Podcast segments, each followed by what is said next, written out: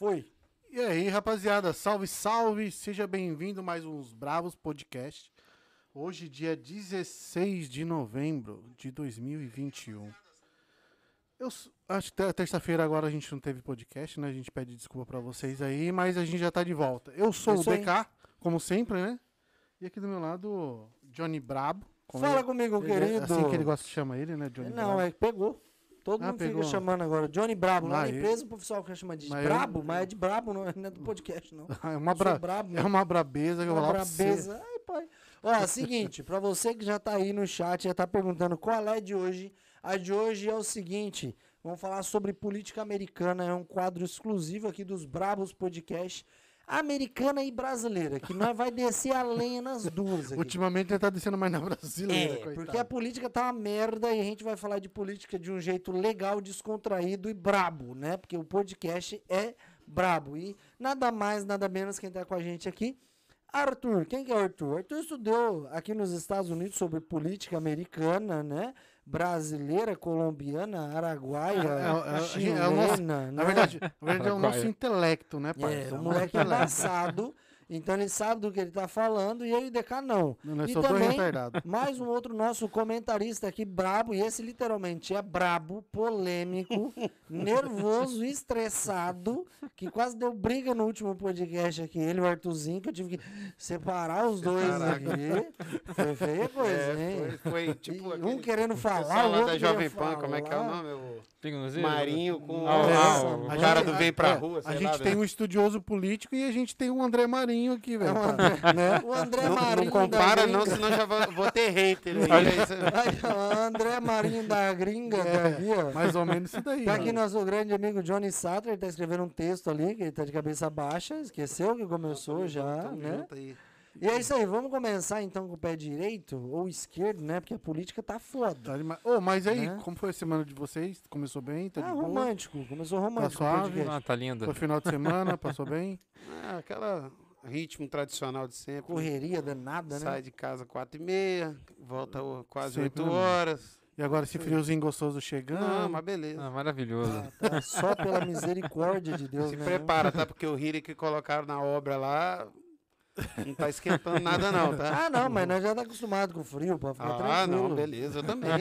Eu sou verdadeira yoga, né? É yoga que é? Do, lá que, do Cavaleiro Zodíaco? Yoga? Yoga. Não lembro do yoga? Eu vou não, saber que Esses Cavaleiro caras não têm- Zodíaco. Eu sou. Esses caras não têm infância. Mas eu que é tenho, yoga, pelo amor de Deus. 25 anos. Tem, um- tem um Yoda do, do Star Wars. Não, que Yoda. Aí, É o yoga. Yoga? Cisne. Ah, o Cavaleiro é de verdade. Cisne. O loirinho. O loirinho, é Lógico. Eu não assistia, eu não assistia Cavaleiro. treinou na Sibéria, porra. Não, meu negócio, nessa, época, nessa época meu negócio era Jaspion, essas coisas aí. Yoga? Que Jaspion, rapaz? Como que você é da época do Jaspion? Como se o não? Cavaleiro do Zodíaco é depois. Não, mas eu assistia Jaspion, parceiro. E não assistiu o É Cavaleiro ele já do tinha, eu já tinha 36, Eu né? O Cavaleiro eu Zodíaco, entendeu? gostava. Diferente. Eu não gostava de Cavaleiros. Chato demais. Cavaleiro do Zodíaco. Chato demais. Vocês viram que começou bem, um quadro de política falando de Cavaleiro dos Zodíacos, né? Pelo Os amor caras de aqui Deus. sabendo, corrente de Andrômeda.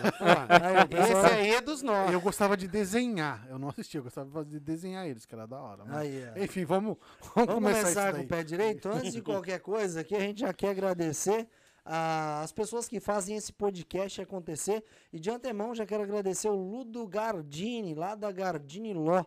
Ontem eu tive lá no escritório da Gardini Law, lá com o Ludo Gardini. Conheci de perto, pessoalmente, a doutora Viviane. Fantástica. Viviane, muito obrigado pela recepção.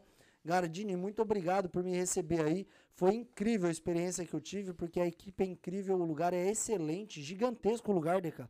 Coisa linda demais. Tomou um, café, tomou um cafezinho lá? É, Ah, deram um pá. cafezinho. Vai que tem um Duck Donuts lá dentro mesmo. Tem, pelo menos é. um Starbucks. Melhor, é melhor. Foi melhor. Foi muito legal, certo? Então, para você que está aqui nos Estados Unidos e precisa de um bom advogado, eu recomendo o meu advogado, porque hoje o Ludo Gardini, hoje não, a partir de ontem, né?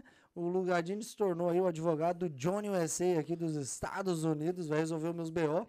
E tem bastante, hein, Gardini? Vai ter trabalho pra você aí. E também Quero lembrando agradecer. que o Ludo, também toda primeira terça-feira de cada mês, Ele tá aqui com a gente no- nos Bravos Podcast, a gente debatendo, né? É isso aí. Sobre as imi- leis de imigração aqui também. Ludo Gardini tem um podcast exclusivo toda primeira terça-feira do mês aqui nos Brabos Podcast para falar sobre atualizações de leis, né, que envolvem não só a comunidade de imigrantes nos Estados Unidos, mas também que pode afetar a sua vida que está aí no Brasil e tem o interesse de vir para os Estados Unidos.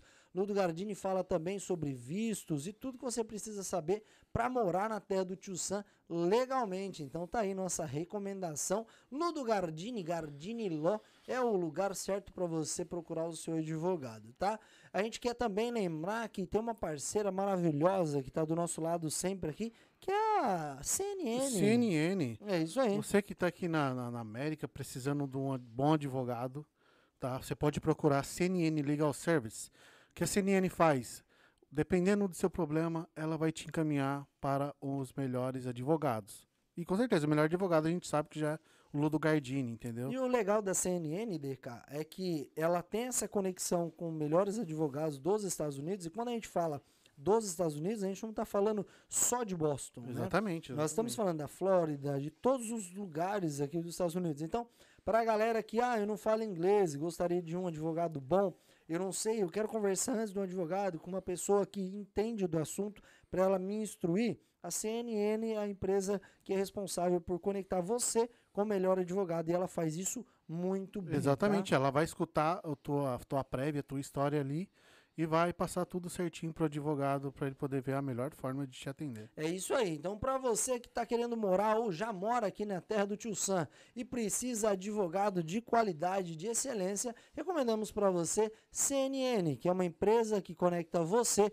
com o melhor advogado. E o nome do melhor advogado, grave bem, Ludo Gardini, tá? Um advogado de excelência aqui nos Estados Unidos. É isso aí, DK? É isso aí, parça. Thank you very much. Vamos que vamos agradecer também Boston Busca, que é nosso parceiro aqui dos Brabos Podcast. Também Marão Burger, é isso aí. Marão é excelente o, o hamburgão dele aqui em Everett e em Framingham também. Bom demais. Ontem o Arthur comeu, né, Arthur? Comi dois, três, Vale a pena? cinco. bom demais, né? Bom demais. O Arthurzinho falou: Você tá vindo aqui? Então já traz o Marão pra mim. Fui tem lá no Marão buscar o a, gente, hambúrguer. a gente sente falta daquele lanche lá Brasil, né? Mas é o que o pessoal fala, né? Muitas vezes a gente fala do cachorro quente daqui que a gente não acha igual e o hambúrguer é a mesma coisa. Não tem aquele, aquele hambúrguer de, de, de carrocinha ou de trailer, Tô de ligado, coisa do Brasil, ligado. né? Aquela Aham. lanchonete. Você não acha. Aí de repente surge o Marão com a fantástica ideia uns anos atrás e traz aquele, aquele pão de verdade, aquele hambúrguer de verdade, né? Brasileiro mesmo. É né? top Ah, é- de é demais. incrível. Tá. Esqueci de alguém, Dega? Não, parça, é isso aí mesmo. É isso mesmo? Vamos, marcha. vamos. Vamos descer o pau nos políticos hoje, porque hoje tem assunto. E eu já tô vendo, ó, só pra galera que tá me acompanhando ao vivo no meu Instagram, tá aqui, ó, Johnny Sattler. Já tá bravo aqui, tá, tá com a toquinha do Mano Brown aqui. Tá o Arthur aqui, ó, nosso comentarista, junto com o Johnny Sattler. Tá o gordinho que não manja nada de política. Aqui Só fala comigo, Só borracha. fala borracha. Só eu, né? E é o seguinte, galerinha, você que tá no meu Instagram aí, corre lá no canal dos Brabos que eu vou encerrar essa live aqui, a gente tá ao vivo lá. Fechou? Beijo, abraço do gordo no caso do DK. Vamos começar, Arthurzinho? Vamos começar, Jones? Vamos começar por um Vamos lá, assunto que a gente ficou em pauta de falar sobre esse assunto da live passada. Foi exatamente. Que é interessante a gente falar nisso.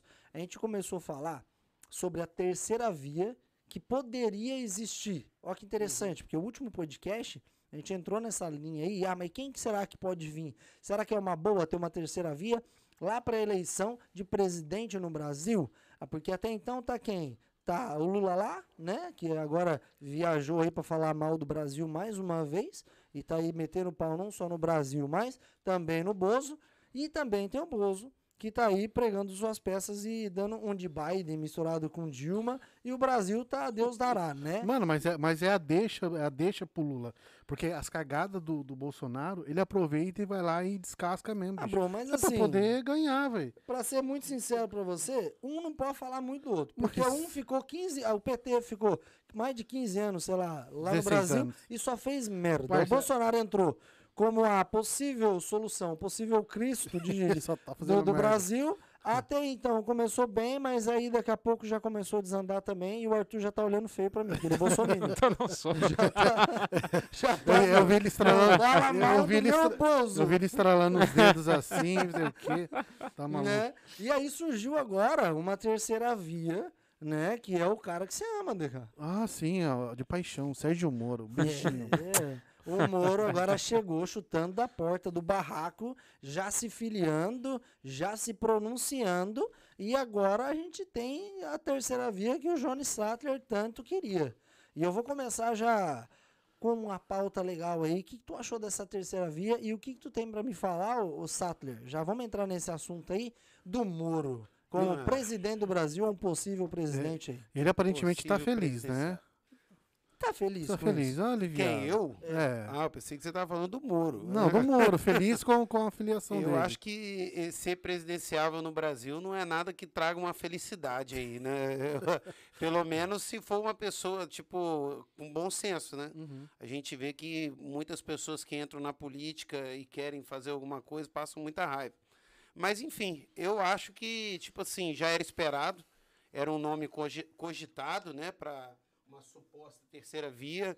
É, tiveram aí outros nomes que eu acho que uns foram palhaçada, como o do Danilo Gentili, né, que eu acho que, que tipo assim, é, o povo estava tão querendo, é, como é que eu poderia me expressar assim, estava querendo bagunçar o coreto, como diria minha mãe, né? E aí, é, vendo que o- o Danilo Gentili, que antes era um cara que apoiava o Bolsonaro, as pautas liberais, de- mais conservadoras, de direita, né? Ele era é, declaradamente contra o PT, né? Não queria ver mais o, é, o PT ganhar mais uma através do Haddad.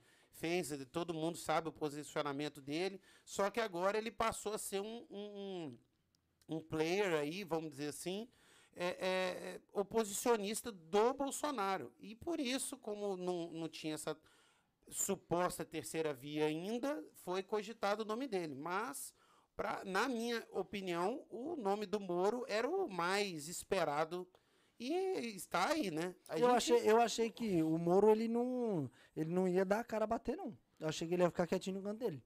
É, ele, ele é Por um mais cara, que é o nome é um todo mundo tipo gritava, cara, mas que eu não. tenho, eu tenho meu, é, eu tenho críticas a fazer construtivas sobre o Moro e tenho também, é, tipo assim, a- achando que se a gente for fazer um, um- ter um político brasileiro como parâmetro, né, é, tipo Bolsonaro, Lula, né, Michel Temer, né, que eu não vou contar Dilma, né, pelo amor de Deus, ela nunca foi política, né? Mas um Lula, um, um, um Temer, um Bolsonaro, né, pegar aí senadores eh, bem conhecidos, né, eh, deputados bem conhecidos, e a gente for fazer um comparativo com o Moro, a gente vê que ele ainda é, é um outsider, né? É inexperiente nesse ramo de política, né? Ele sempre foi aí um, um juiz de carreira e tudo mais. Tá, necessita um pouco de um traquejo. Dizem até nos bastidores aí que ele está fazendo fonoaudióloga para melhorar a voz, né? Já começou o discurso dele de filiação Sim. falando, né? Que muitas das pessoas não gostam da minha voz e não sei o quê e tudo É, mais. já tem- Cara, mas já tem um consciência, É. é. Já tem um bochichinho aí, porque ele contratou a fonoaudióloga lá da, da, da Globo, né? Que também sei, contratou a fonoaudióloga da Globo, que é vinculada à CNN, uma parada assim. Deve e aí já. uma profissional muito boa, É, né, muito trabalhar boa. com essas duas grandes. Exato. E aí já começou um buchichinho falando que ah, já tem. Já é uma via da Globo. né? E aí começam já a misturar esse assunto aí, porque E eu agora acho é que ele é um grande manga, né? do, do- dos dois, né? Não, eu acho que ele ele, não, é o ele cara veio, que prendeu eu acho que ele, ele veio mesmo pra fazer barulho, mano. Ele, é o cara que Tá, mas prendeu ele o veio pra fazer barulho ou veio pra ganhar? Não, não, ele veio fazer barulho, porque eu acho que já era esperado o Moro entrar nessa, nessa questão de terceira via. E o calça, e o calça apertado? Ah, a Costa Apertada tá É, maluco. ele Mas- é mais uma via também, né? Tem, Ele vai entrar tem também, várias mano, vias. Vai entrar Mas ele já também. se muito declarou? provavelmente. Não, É, né? Não oficialmente, mas já na, na, na prática já, né? É, na teoria não, mas na prática já. A questão é se ele é bom ou se é ruim ele entrar, democraticamente falando, quanto mais candidato não faz diferença. É, lá, né? ou seja, é, coloca mais gente. É, é- Pior- é a- nosso, o nosso sistema de votação e eleição no Brasil permite, se, o cada, se, a- se uma sigla partidária quiser colocar um candidato, nós temos 41 partidos, podem ter 41 candidatos, não tem Mas pior problema que nenhum. se- sempre entra, entra sempre os mesmos, né, meu? É, você, sempre o mesmos. Brasil vive um teatro de Ah, não, tesoura já faz agora da o, me- o República único Nova. mesmo que tá lá é o Lula. Não, parça, aí você pode, Não, pode mas eu esperar, entendi o que eu pode esperar dizer. Cabo da Ciolo, Você pode esperar. Sim, e o Cabo da Ciolo Marina- vai- Ah, entendi, Agora a questão quando o entendi. assunto é, é candidato novo é o que, que ele mexe dentro desse pêndulo é, de eleitoral. Por quê? Ah, a gente sempre fala de o que a gente chama nos Estados Unidos de, de hard elector. O que, que seria isso? Aquela pessoa que ela é, ela, é, ela é possível de mudar o pêndulo do seu voto. Porque, afinal de contas, tem pessoas que são bolsonaristas, não vão mudar isso de jeito nenhum. São pessoas que Uhum. são lulistas, não vão mudar isso de jeito nenhum. Tem pessoas que estão nesse meio e podem ir para um pêndulo. Qual que é a porcentagem desse meio? Quão forte o nome do Sérgio Moro é para mudar esse pêndulo? Então, o que, que você, qual que é a conta que a ciência faz para poder dizer isso daí? É basicamente valores eh, morais, que é o que diz. Você tem uma, uma crença né, dentro do que você quer como sociedade, e esse candidato que vai entrar, ele bate de frente com quais valores, né? Lembrando que ele se aproxima muito de Bolsonaro quando o assunto são valores. A, a- a diferença entre eles no discurso, tá? Não vou dizer na vida pessoal que eu não sei, não coloca a mão no fogo por ninguém. Mas no né? discurso é muito parecido, eles divergem quase somente em arma. É, onde eles chegam ali a ter uma divergência. Então o discurso dos dois é muito parecido. Ele tem força para poder mover esse pêndulo de eleitores bolsonaristas para poder levar para ele. É, essa é uma grande questão. Mas tem temos que lembrar que ele é uma, uma certa imagem de centro no sentido de é, eleitoral. Por quê? Ele não passa, ele não consegue pegar aquele conservador, não consegue pegar, ele tem, inclusive, esse conservador tem raiva dele achando que é um traidor, eh, e ao mesmo tempo não consegue pegar o, o petista, uma pessoa mais de um viés eh, progressista, porque acha que ele foi atrás do Lula somente e acabou. No final das contas, a gente sabe que ele gosta da- é da natureza, né? ele gosta de proteger Tucano, essa sempre foi a praia dele. Então, o quanto que isso é da porcentagem eleitoral? A última pesquisa de rejeição, ou seja, o que que é uma eh, rejeição? Não voto nessa pessoa de jeito nenhum, em nenhuma possibilidade. Foi de 61%, eh, com o nome de Sérgio Moro. Que é um nome que Porra. vai vir fazer barulho? Vai. Se ele vai levar voto, é outra história. né? Tá, peraí, Mas- peraí, peraí. Mas é. aí tu tá falando que a pesquisa. É o nome do Datafolha Sérgio- também, não quer dizer que Mas eu é... ia falar pra você, quê? Confiar em é- Datafolha também é É foda. que eu ia né? Não, tudo bem, eu só tô dizendo um parâmetro. É. falou que o nome Moro não representa Tá nada, nada. no número, é isso? Não, não, não é que não representa nada, mas que tem muita gente na população brasileira que vota que não votaria ele, nele de jeito nenhum. Significa que a rejeição dele é muito grande. Então ele contra qualquer pessoa, eu vou na outra pessoa, não vou nele. Uma pessoa, só tem um que tem uma rejeição maior do que ele, que é o Lula.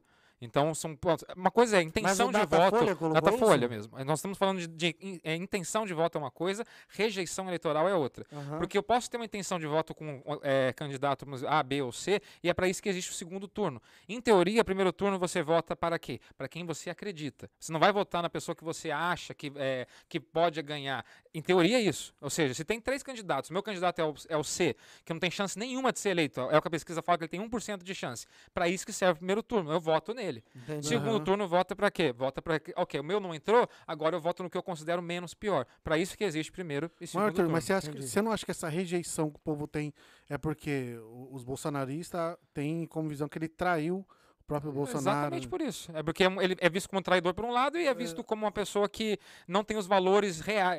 perdão, que foi atrás do grande líder é, é, ideário, É, né? Que foi o Lula. Ele, o, no caso, o Bolsonaro colocou ele ali e de repente ele vai e sai. Até, Ele é, sim, é, isso abandonou o barco no, no Abandonou começo da barco, pandemia, março, né? Aquele negócio, o, o- pau quebrando no Brasil. Ele pegou, falou que vai cuidar da própria, da própria história, da própria. Como é que ele usou biografia, né? Vai cuidar da biografia Aham. dele e foi dar de mamar pra biografia, né? Foi Mas, isso que ele foi fazer. verdade, sim, eu não lembro mas o motivo por ele ter saído foi, Foi uma indicação da foi uma Polícia indicação Federal. da Polícia É, Federal. ele, né? ele ignorou perseguição que o prefeito fez, perseguição que o governador fez, pessoa idosa sendo presa em praia sem máscara. O ministro da Justiça foi contrário a tudo isso, né? Convo- Convidou a Ilona Isoba para fazer parte do, do Conselho de Segurança Pública Brasileira, indo completamente contrário ao presidente. E o presidente falou: eu não vou ter um subordinado dentro da Polícia Federal. Ele não obedece minhas ordens, que era o, o- o delegado da Polícia Federal, o chefe da época. Eu quero, eu sou eu que mando nele diretamente, eu não quero essa pessoa. Tira ele. Então, as- ele quis bater de pé naquela situação, achou que era melhor e teve já boa parte eh, midiática já ao lado dele naquele ponto. Lembro, não sei se vocês lembram, né, a entrevista coletiva dele foi um estouro. Né? Eh, você pa- parou jornal, parou novela, Não, parou tudo. Até, no, Exato. até no- Então- quando o Bolsonaro foi chamar ele, né? Que ele fez a visita lá pelo jornal, tudo em cima É, também. Então tinha muito essa coisa, vai sair, não vai sair, e era um ministro do, vamos dizer, um dos carros-chefes né, de imagem. Porque até então não era muito claro a divergência que eles tinham. Nem o Bolsonaro sabia que ele era tão divergente de ideias em um ponto que é tão importante para o presidente. Né? É- Essa questão armamentícia, né, desse, dessa, e quando fala armamentícia, esqueça a arma, a gente fala de liberdade é, individual, que é a grande briga por máscara, por vacina, por escolha, passaporte de vacina, etc. É essa é a divergência. Então, se ele não tem esse princípio tão forte nele instaurado é uma pessoa contrária ao governo.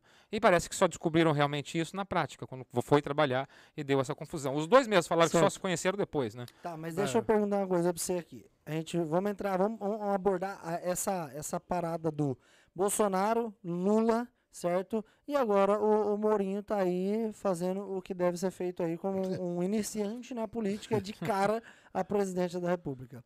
Já escutei o seu, o seu ponto. Sattler, o que tu acha do Moro se candidatando aí como pré-candidato à presidência do Brasil? Cara, eu acho que, eh, como o Arthur, vou concordar nisso com ele, que é, o Brasil ele carecia de uma pessoa entre Bolsonaro e Lula, né? Porque esse cenário É, realmente é necessário, né, é parceiro? necessário. Eu acho que é saudável. Eu já não concordo com o tipo assim esse monte de candidato, porque eu acho que tipo assim é, é, é- é só tumulto. Aham. né? A gente sabe realmente quem, quem representa alguma coisa hoje no Brasil. E o pessoal está sempre colocando nome. Eu acho que, por exemplo, uma pessoa como Marina Silva. Todo mundo. Tá, é uma democracia, tem as pessoas que votam nela. Mas nas últimas eleições, ela, eu acho que tanto o povo brasileiro quanto ela. Né, ela já deu assim para saber o que, que o, o, o O povo, povo já pensa. pensa, né? Só que aquela questão eleitoral, né? Eleitoral. É a que- grana que que- entra, né? que- é, ainda mais agora que o, o Bolsonaro sancionou 2 bi para fazer campanha eleitoral, né? 2 bi que foi quase aí para 4. Isso por partido. Quatro, só que a pressão foi muito intensa nas redes sociais e ele se sentiu na obrigação de vetar e ali fazer outro tipo de barganha com o Congresso, né? Por causa que ele fala, é, é, eu, eu fico até imaginando, pelo que eu conheço o Bolsonaro, né? Ele estava falando assim, pessoal, peraí, né? Se eu sancionar esses 4 bilhões, que eu acabei de sancionar dois, já Aham. dei 2 bilhões para vocês fazerem campanha, né? Que é um escárnio. No meio da pandemia, né? Você sancionar 2 bilhões para político fazer campanha, ainda mais um povo que carece de renovação, né? Você botar um, é, um dinheiro, distribuir um dinheiro desse para um DEM da vida, ele vai reeleger o Rodrigo Maia. Mas tem que lembrar que ele não fez a lei, né? Hã? Tem que lembrar que ele não fez a lei, né? Sim, mas a partir do momento que ele sanciona, né, sem veto algum. e- Mas ele entendeu? vetou, foi isso que ele fez. Então, é, é, ele sancionou, então ele é Vetando parte. né? Então eu fico assim eh, indignado, porque a gente quer uma renovação, né? E se a gente coloca 2 bi aí para o pessoal fazer campanha, a gente sabe que Renan Calheiros, pessoas aí que são velhos na política, eles já têm o curral eleitoral deles, eles só vão nutrir daquela boa forma que político brasileiro sabe fazer, que é com dinheiro, Não, de Então você só, mais. só entra para se candidatar para poder pegar o dinheiro mesmo do, Enfim, do, do coisa. É, enfim, é mas foda. aí o Sérgio Moro veio aí, né, para dar novas caras. É, eu estava até co- comentando ontem num grupo de WhatsApp, que a gente fala muito sobre política, que vai ser interessante, né? E eu aí até criei uma frase, né? Para o brasileiro residente no exterior compra pipoca. Né? É- é- Aham. não, é- é- foi assim: o brasileiro que mora fora compra pipoca. O brasileiro que mora no Brasil compra Rivotril. Porque vai precisar. Nas próximas, na próxima corrida eleitoral, na próxima campanha de- para presidente, ele vai precisar tomar um Rivotril se ele estiver no Brasil. Porque vai ser literalmente uma guerra. Você vê o cenário de Bolsonaro e Lula, você ia ver duas pessoas aí que, é, é, como é que eu posso dizer, estão jogando com o sistema. Agora, o Lula, ele, todo mundo sabe o que o PT fez, de como ele se nutriu, né, todo o esquema de corrupção é, pelo partido, pelo, pela sua ideologia, e agora a chave do cofre na mão do Bolsonaro que é, é, deu um calote ultimamente nos precatórios. A- é, é, as pessoas estão falando aí que, logicamente, ele deu esse calote para instaurar uma- uma- um novo, um, um Bolsa Família 2.0. É, porque Né? agora não vai ter Mas- mais o Bolsa Família. Mas, né? É, mas, mas tinham- calote no precatório é nova, porque, é, primeiro, o precatório é uma coisa que leva 20 a 30 anos. Nunca Uhum. foi algo que foi decidido dessa forma. Quem decidiu foi o Senado de enfiar o precatório nesse, nessa. É, no orçamento de agora, do ano que vem. Uma jogada política porque é um ano eleitoral. Não tem nada a ver com o Bolsonaro isso. O que ele fez é falar, não dá para pagar precatório agora. E precatório, não sei nem se o pessoal sabe o que é um precatório, porque é um Explica negócio um pouco chato. Precatório são, são três tipos de precatórios, na seria verdade. o nome de tem. remédio. Não, precatórios são dívidas que, que, que uma pessoa, depois que ela é transitada em julgado, alguém tem uma dívida com ela, recebe esse precatório, Aham. tá? esse dinheiro que da justiça, que geralmente, quando é um precatório, é um precatório público. Tem municipal, estadual e federal. Então eu processei o Estado, ganhei na justiça essa, essa, essa ação em todas as instâncias, e o Estado tem que me pagar. Só que no Brasil isso pode levar entre 10 a 30 anos para você receber. O que, que muita gente faz? É, chega banqueiro, dono de banco, empresas atrás de banqueiros, etc., eles vendem as suas dívidas Como precatórias se fosse um financiamento. como se fosse um financiamento. Eu, chego, Uhum. eu, tenho, um- Foda. eu tenho 100 milhões de reais para receber do Estado, da União, pro- tropecei e caí na rua. Não isso, tá, gente? São coisas Aham. mais complexas, vamos simplificar. Tropecei e caí na rua, culpa da cidade, eu quero 100 milhões de reais. E ganhou 100 milhões de reais. Vai levar 30 anos para sair. Ele, o cara tá com 70 anos de idade, não quer esperar os 30 Exato, anos. tá- tá Chega morto. o, o Bradesco da vida e fala: Olha, eu te dou 4 milhões agora e você me dá a sua dívida precatória. Agora, em cash. Porra. É isso que acontece. O que, o, o que fizeram extraordinariamente pela primeira vez na história do país, eu tô falando desde Império até hoje, foi querer colocar todas as dívidas precatórias num ano eleitoral. E aí jogar isso em cima de um presidente para poder dizer, olha, o presidente está indo contra as precatórias Tá, que mas nesse caso, quem que pegou todos esses precatórios e jogou no ano eleitoral? Não existe um- uma pessoa só. Isso é uma votação que teve dentro da Câmara, Então que passou, e depois no Senado. Dentro do parlamento. isso. Dentro do Aham. parlamento. Eles que decidem, também são eles que decidem o quanto que vai ser gasto. Inclusive a lei do da, da, da, da eleição pública, né, do gasto público, também é o parlamento, também não foi o presidente. Ele é obrigado sim a vetar ou a, a continuar com uma ideia. Ele pode vetar pontos onde ele tem que ter uma base de argumento. Se ele vetar algo que não tem nenhum tipo de argumentação, falar que aquilo ali é um absurdo, ele está indo contra a decisão de quem? Do povo. Então, o então, parlamento é o simplesmente, povo. simplesmente ele não pode negar. Ele pode negar, mas ele tem que ter uma argumentação jurídica de tá. base, porque isso volta Perfeito. para a Câmara e a Câmara pode dizer o seguinte: você está indo contra a vontade popular. Nós somos a vontade popular. Quem, tá, quem foi eleito pelo Ah. povo para representar o povo? Somos Foda. nós. Então você só obedece a gente. Você é um funcionário nosso. Quem é o povo? Somos nós, os Tá, então, deputados. só pra gente entender aqui, pra ficar fácil de entender. Peraí. Então, isso tudo é uma jogada política, porque é ano eleitoral, certo? Por ser ano eleitoral, os caras jogou essa bomba na mão dele e ele tinha duas decisões a tomar. Ou seguir em frente, ou vetar isso e falar não tem condição de pagar e existia uma explicação em cima de tudo isso, Jurídica. certo? Então ele teve que tomar essa decisão e a decisão que ele tomou foi não dá para pagar. Ainda não Isso. tem uma decisão final com relação às precatórias, porque não está nem fechado o orçamento ainda Ok, com relação a uhum. isso. Mas não tem muito a saída. Quem decide, a lei é clara, quem decide o orçamento do país é o legislativo. Eles decidem quanto vai ser gasto. Se colocarem para pagar esse valor, ele não tiver uma Mas com a argumentação jurídica. do executivo. O executivo Tem, exerce mas tem ministro da Casa. Civil, É. sim, até, sim. até porque a, a questão agora da, da Rosa Weber, né, que ela quis nada mais, nada menos que dar clareza à distribuição de emendas. O que, que são as emendas? É o dinheiro que o executivo dá para cada parlamentar. E isso que é o famoso toma lá da cá, no qual o Bolsonaro sempre foi contra. E é o que eu falo para todas as pessoas aí que estão acompanhando. Gente, a internet é algo assim que é, é, trouxe luz para muita gente, porque o que que, o que que laçava o povo brasileiro? É a memória curta. Exato, mas foi, Entendeu? foi aí que ele se ferrou, né, mano? Muita coisa o, o povo acabava esquecendo. Por exemplo, lá em 2000, quan- 2001, 2002, ah, o, o primeiro governo do Lula, né, o pessoal tomava uma medida lá, acabava esquecendo. Hoje em dia, cada medida que o governo toma se vem à à tona em questão de horas. Entendeu? Você tem vários é, é, é, é, tipos de canais que estão sendo destruídos, né? Porque eu, eu acho engraçado o seguinte, eu estava vendo, cara, essa semana, por exemplo, o Felipe Moura Brasil.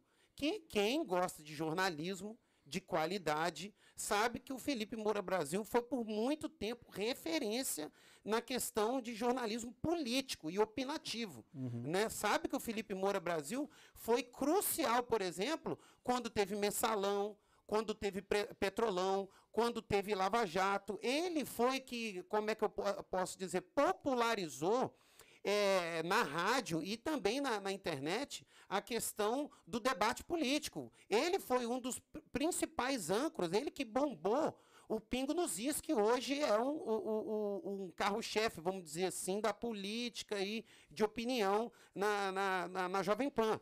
Né? Mas ele foi retirado. Por quê? Porque ele começou a bater no governo.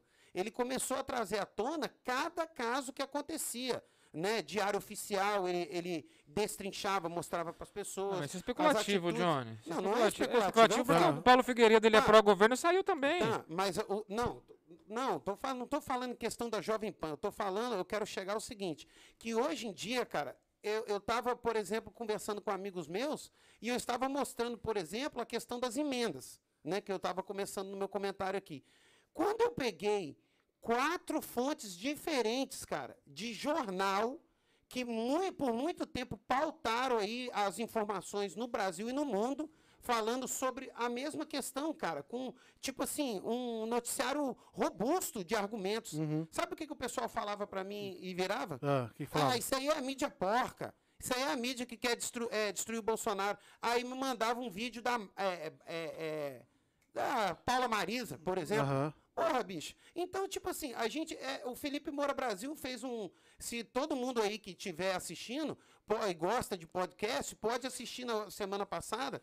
Ele deu uma entrevista pro Flow Podcast, né? Que é uma entrevista para. É, é tipo assim, bem didática de tudo que está acontecendo nos últimos dias dentro da política brasileira. E- Exato. e esquece um pouco Bolsonaro, esquece um pouco o Lula, né? E pensa assim, cara, eu quero me informar sobre a política brasileira de uma forma, é, é, é, como é que eu poderia dizer assim, mais técnica.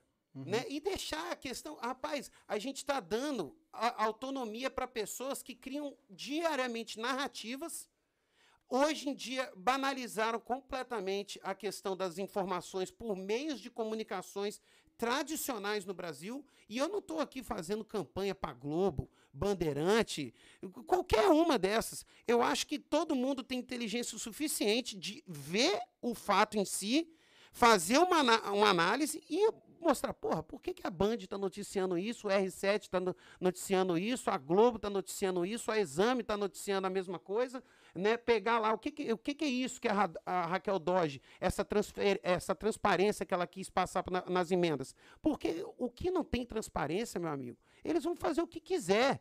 Imagina aí vo- 100 bilhões na mão do executivo para fazer o que quiser em ano eleitoral. O que, que você acha que o executivo vai fazer? Não, ele vai fazer de tudo, vai investir nas mídias pra poder derrubar quem tá lá em cima. Não, mas não, mas não existe isso também. Emenda, emenda parlamentar, para começar, não vou nem falar das executivas primeiro, vou começar pela parlamentar. É algo que sempre existiu, é previsto em lei e tem uma obrigatoriedade de você prestar contas a respeito disso. O que tentam fazer, literalmente, é um ativismo político em cima de qualquer tipo de Também, ação. né? Também. Então, assim, é, infelizmente você tem é, muita gente que coloca muita especulação do que poderia vir a ser, como seria aquele dinheiro aplicado e etc. Mas a- a- o roubar não está nessa parte, não é ali. É, muita coisa é feita de maneira, vamos dizer, é, moral, porém, é, le- é, perdão, legal, porém imoral. Então, quando um deputado, é, lembrando, ele é um deputado, ele mexe com o legislativo. Ele tem esse dinheiro todo final do ano, todo mundo do legislativo, gente, todo final do ano, tá? Cada vereador, cada deputado federal, cada senador, ele tem um dinheiro que a gente chama de sobra parlamentar. Esse dinheiro, legalmente, ele pode agir como executivo. Já ouviram falar de um vereador fazer um asfalto numa rua? Acontece. Mas não é o papel dele, correto? Quem faz asfalto é quem? Prefeitura. Prefeitura, Né? exatamente. Mas o vereador foi lá e fez. Ele usou verba dele, que ele tem de final do ano, para agir como se fosse executivo. Isso acontece em todos os cantos. É ali que acontece a contratação de jornal de bairro, é ali que acontece a, acontece a contratação de lideranças comunitárias através de jornais de bairro, enfim. Isso você depois eh, coloca isso num patamar gigantesco, né? federal, inclusive. Então a grande questão é, não é ali que está o pepino. Você tem outros pepinos gigantescos maiores e sempre eu sou a favor da clareza. Ou seja, tem que ser claro. Inclusive o grande problema da, da precatória é essa também, porque ela também não é clara. O que eles escreveram não é claro. Então se não é claro, vamos deixar tudo eh, eh, sem ser Não, sancionado. mas, aí, mas aí que tá o problema, porque no Brasil ninguém joga limpo, parça. Sim, Ninguém joga sim, limpo, cara. concordo. Sabe como é que você combate a imprensa? Sabe como é? Porque Ah. tem uma maneira de combater a imprensa. Né? Eu vou dar duas opções aqui é pra porque gente. A imprensa ela quer ser sensacionalismo, mas entendeu? de- de- imprensa é imprensa. É. Imprensa é o quê? Aquele órgão que vamos falar, imprensa século Exatamente, é. XVIII, tá? Em inglês, nascimento tradicional da imprensa. Aham. Aquele órgão que ele serve para mostrar para as pessoas o que elas não têm tempo para estar lá vendo. Então Uhum. aí chega alguém da imprensa e fala, ó, o DK jogou lixo na rua. Tá? Aham. É, é o fato. Qual que é o fato? Jogou lixo na rua. Aí tem a opinião de que é certo ou errado, eu vi o DK, testemunha, etc, enfim. É, agora, a situação é, como é que você combate isso? É através, é através de, de, de- qual, qual que é a forma de combater? Porque tem, alguma, tem, tem alguma forma. No Brasil, hoje... Mas que, eu- só para eu entender, combater o quê? Eu não Com- combater, entendendo. vamos supor combater que- a imprensa? É, combater a imprensa. Vamos supor que o DK fa- fez isso. Só que tem um outro jornalista que virou e falou: não, o que eu vi o DK fazer foi recolher lixo.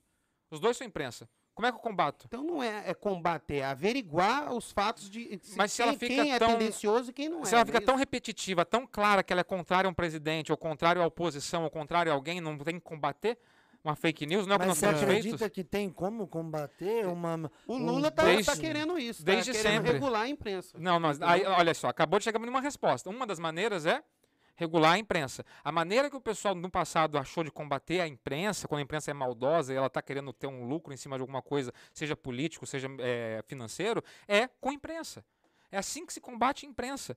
Você cria mais imprensa, porque a imprensa vai dedar a outra, vai dizer, ó, aquela imprensa ali, ó, tá fazendo isso, isso e isso. O problema é quando a gente entra nos times de imprensa Não, e fala, velho, a minha imprensa é boa, a imprensa do outro ela é ruim. Não, mas é o que contra quem tem mais força. Quem tem quem é mais forte. Agora, porque criaram os monopólios de imprensa, justamente. Foi um- algo problemático quando iniciou no século, no anos 50, que é o monopólios. Então, o Brasil mesmo, por exemplo, você tinha uma grande televisão, por mais que a gente fale em R7, em Band, em Record etc., É ah, você tinha a Globo como guarda-chuva de informação. O que que isso quer dizer?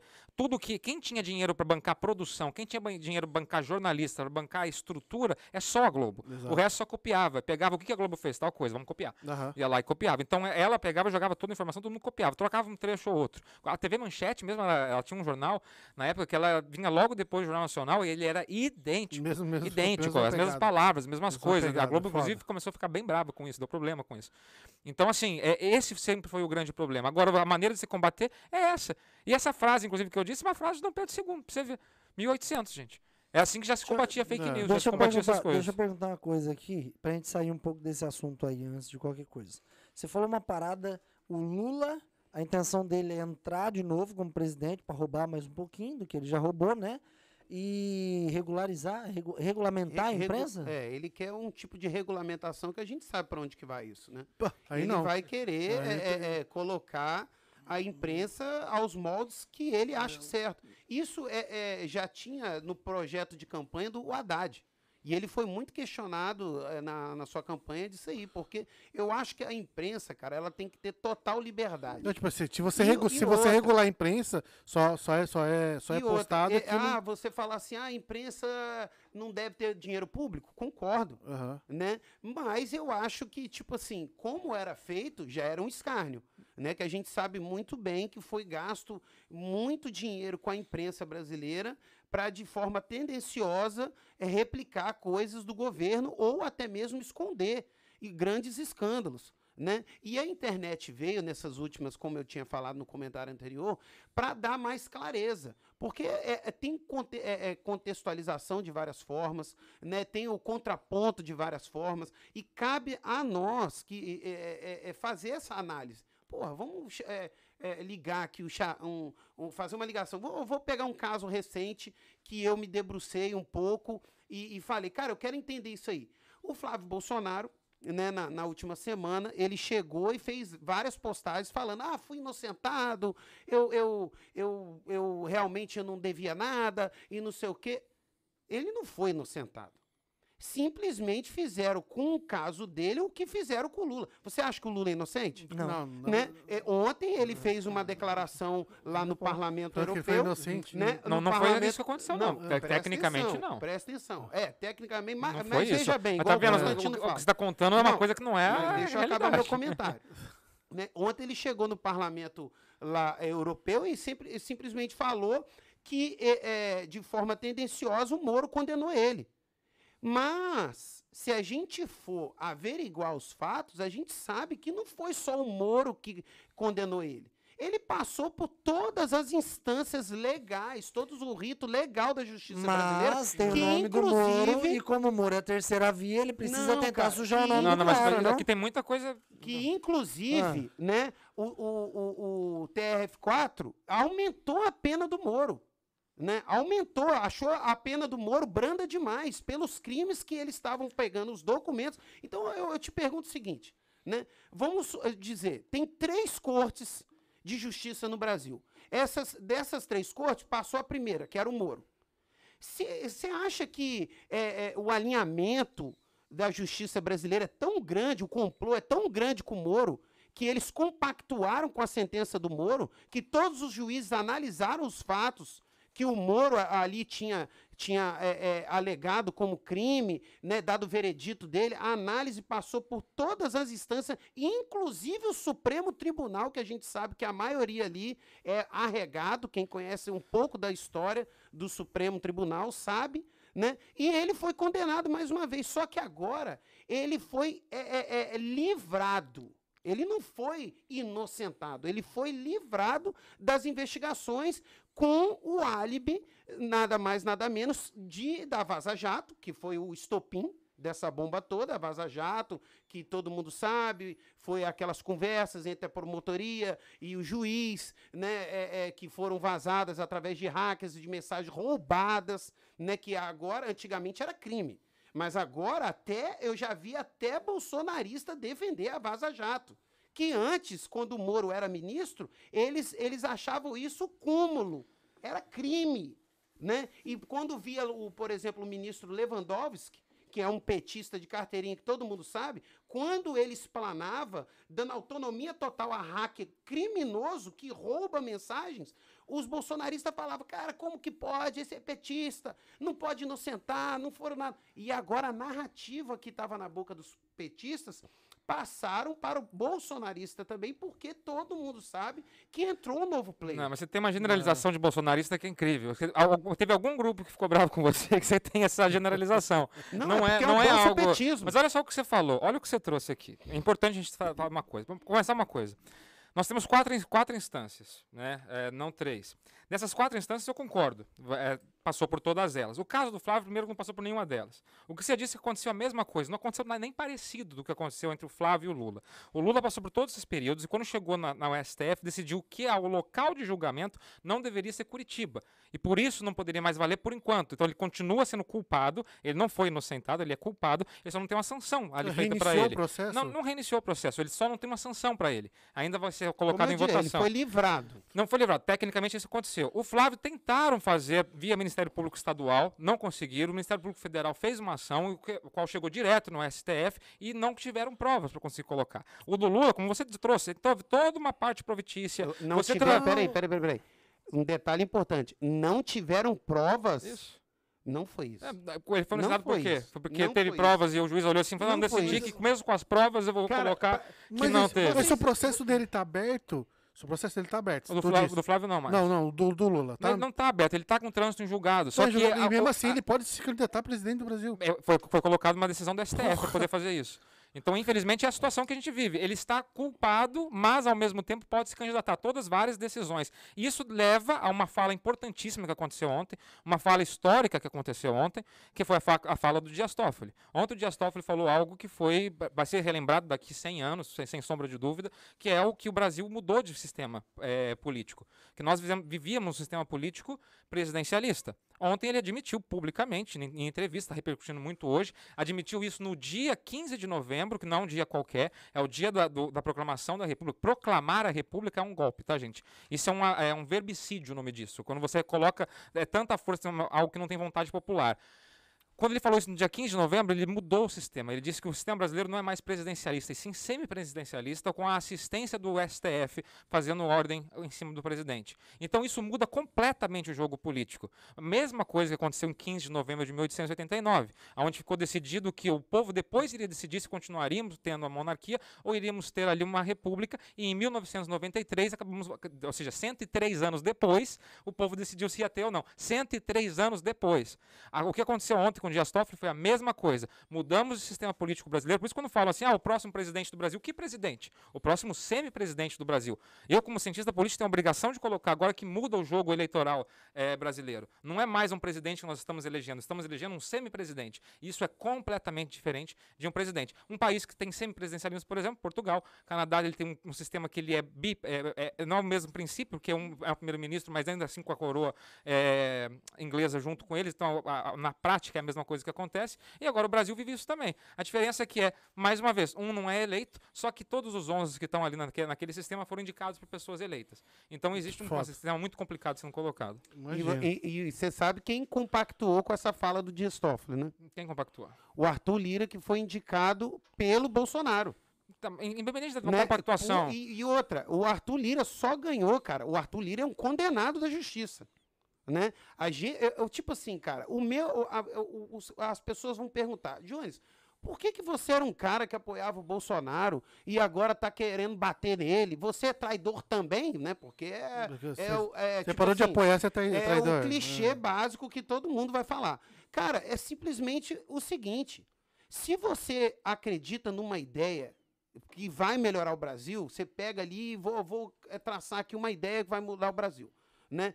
Para mim, o candidato ideal ele tem que falar isso, ele tem que combater a corrupção, ele tem que é, é, é melhorar a, questão da, é, legislativa no Brasil, né? incentivar coisas boas, mudar o rito que, que a gente está acostumado, que a gente viu que não deu certo até agora. Né? E aí a gente viu a esperança nisso no Bolsonaro, era o discurso de campanha dele. Né? E aí, mais uma vez, é, ser taxativo nisso aí. Procure na internet tudo que você precisa para tomar sua decisão para o próximo ano. Né? Se, o, DK, é a mesma coisa que a gente começar a trabalhar junto, cara. A gente vai fazer aqui, DK, eu tenho uma empresa de construção, vou te pagar tanto, não sei o quê. Aqui você vai ter férias remuneradas, não sei o quê, papapá. Você quer trabalhar para mim? Ah, não, vou pedir conta lá na minha empresa que trabalhar para você é muito melhor. Né? Você começa a trabalhar para mim e no dia de te pagar, no dia de dar férias remuneradas, no dia de, de ver as vantagens que realmente foram apresentadas por mim para você tomar sua decisão de agregar a minha empresa, eu fui tudo por água abaixo. Né? Era tipo um cavalo de Troia, era tipo é, falácia pura. Era só para, no momento, eu ter você como um funcionário. É, eu estou usando essa, essa, esse exemplo, por quê? Porque foi vendido o que para gente? Uma esperança, por exemplo, igual eu falei no meu comentário anterior, a questão das emendas. Né? O Bolsonaro era extremamente contra esse tipo de toma lá da cá. Né? É, o mensalão foi mais ou menos isso aí, mais ou menos não, foi isso aí na íntegra. Compra de parlamentares através dessas emendas.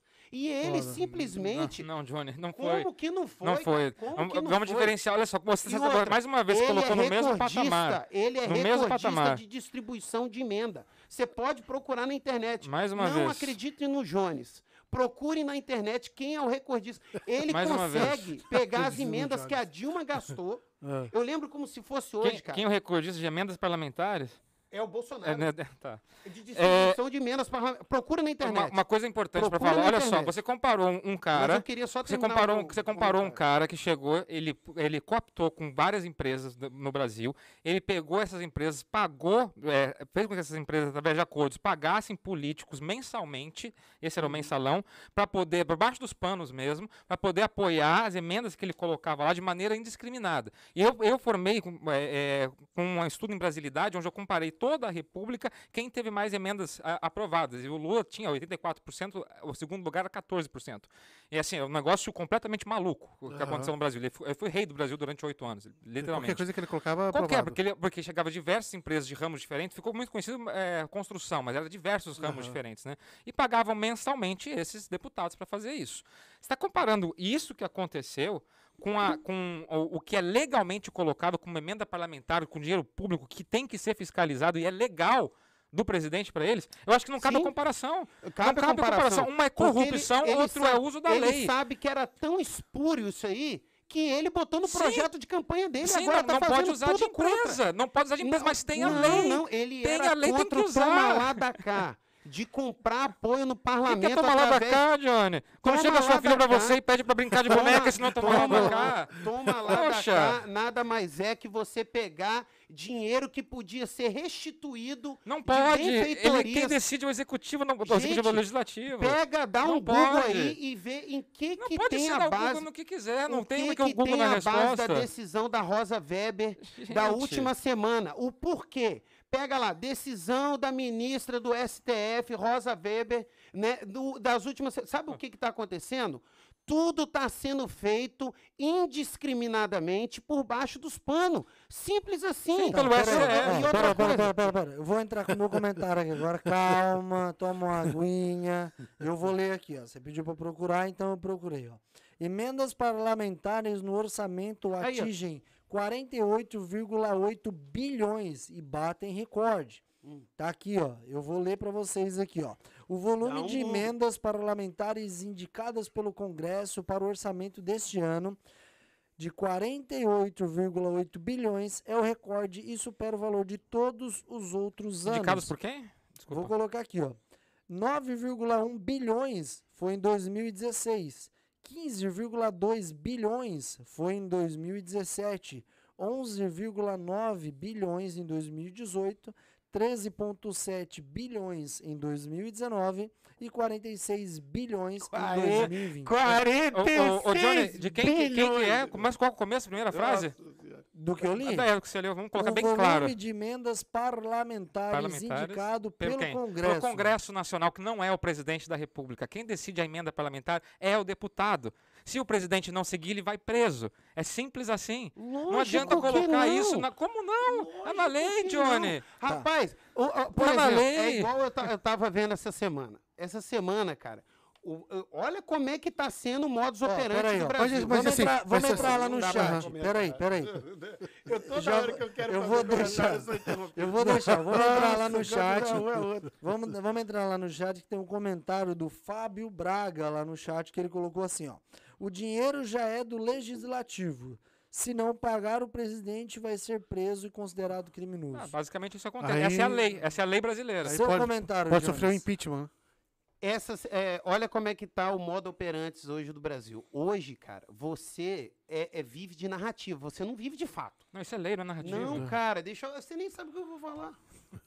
Gente, é difícil. É, Bora esse lá. é o tipo, negócio, é a retórica do debate. A, a gente não pode falar. Isso- Jovem Pan, vocês acham, vocês acham que vocês têm debate? ser- vamos ser É menos- debate André Marinho. bravos. O André Marinho, Você- toda vez que ele ia falar alguma baia coisa, aqui. todo mundo cortava ele. separar. Porque não pode deixar o cara Temos o falar André Marinho da gringa aí. aqui, ó. na- numa rádio bolsonarista, não- ele não pode opinar.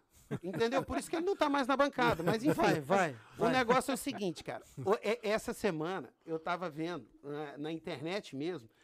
é, como eu disse, né? As pessoas, igual Felipe Moura Brasil, né? é, é, comentaristas políticos aí, de vários. O Neumann, procura na internet, cara, comentarista político chamado Neumann, um dos repórteres, jornalistas mais conceituados que entende na íntegra o que, que é Brasília e seus bastidores, né? O Neumann. Que é, ele é muito conhecido na internet agora há pouco tempo, porque ele deu uma enquadrada no Roda Viva no Marco Aurélio né, é, é, falando que sobre Renan Calheiros, Dilma que comprava votos ali à luz do dia e o, o STF não fazia nada, Neumann, o nome dele.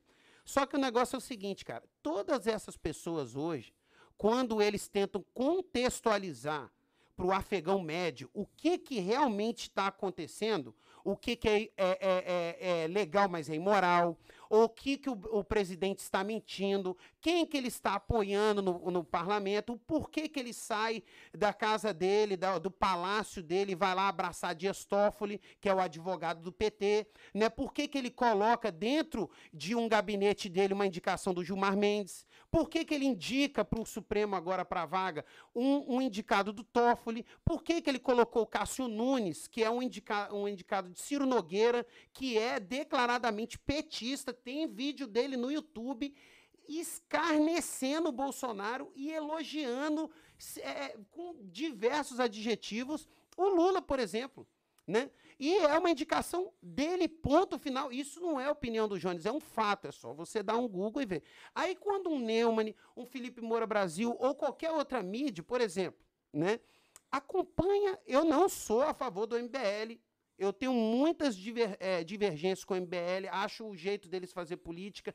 Deveria ter, tipo assim, men- me- menos sensacionalismo, né? Enfim. Menos Mas, lacração, é, né? menos lacração, menos meme, mais seriedade. Menos maconha. Ma- mas roubado. acompanha, mas acompanha, cara. É tipo assim, o que o Kim Kataguiri tá fazendo? Acompanha o, o dia a dia do- no- ele- dele no parlamento. Projetos aprovados, o que ele pega e, e destrincha para a gente poder entender o que está acontecendo, uma decisão do Supremo, uma decisão do parlamento, o que está sendo votado. Isso é muito bom, cara. A internet dá esse, esse, esse privilégio para a gente. Porque antigamente, cara, você ligava na TV Senado, na TV Câmara lá, você via lá aqueles discursos cheios de, de, eh, de de, de palavras difíceis e tudo mais, né? Você viu um corrupto igual Renan Calheiros falando, igual viu na CPI. Quem acompanhou a CPI agora da pandemia pela TV eh, Câmara, pela TV Senado, né? Olhou aquilo ali, pô, Renan Calheiros, não sei o quê. Mas será que não tem algo técnico? O que que Renan Calheiros está fazendo? Esquece o cara que em si é um cara desprezível. Mas o que, que está sendo falado ali? E hoje você tem internet para te deixar por dentro. Então a gente tem que acompanhar, porque narrativa, meu amigo, sempre vai ser criada. Ó, ó, eu vi essa semana, cara, o presidente Bolsonaro simplesmente falar que transou com a mulher dele de manhã e não ia dar bom dia para ela. Não foi isso que Né? ele falou. Não, não foi para, isso que ele falou. Fazer fake ninguém news. entendeu. Olha só, Ninguém a, a prolixidade, a prolixidade é uma coisa Só- complicada, porque só que você pediu para é falar seguinte, a respeito Só desses que o negócio é o seguinte. mas até agora você não respondeu uma coisa, tudo que foi falado. O quê? Né, Porque nós estávamos falando aqui, nós falamos sobre todas as instâncias. Primeiro você atacou o filho do presidente do mesmo caso que o Lula, o que não é a realidade.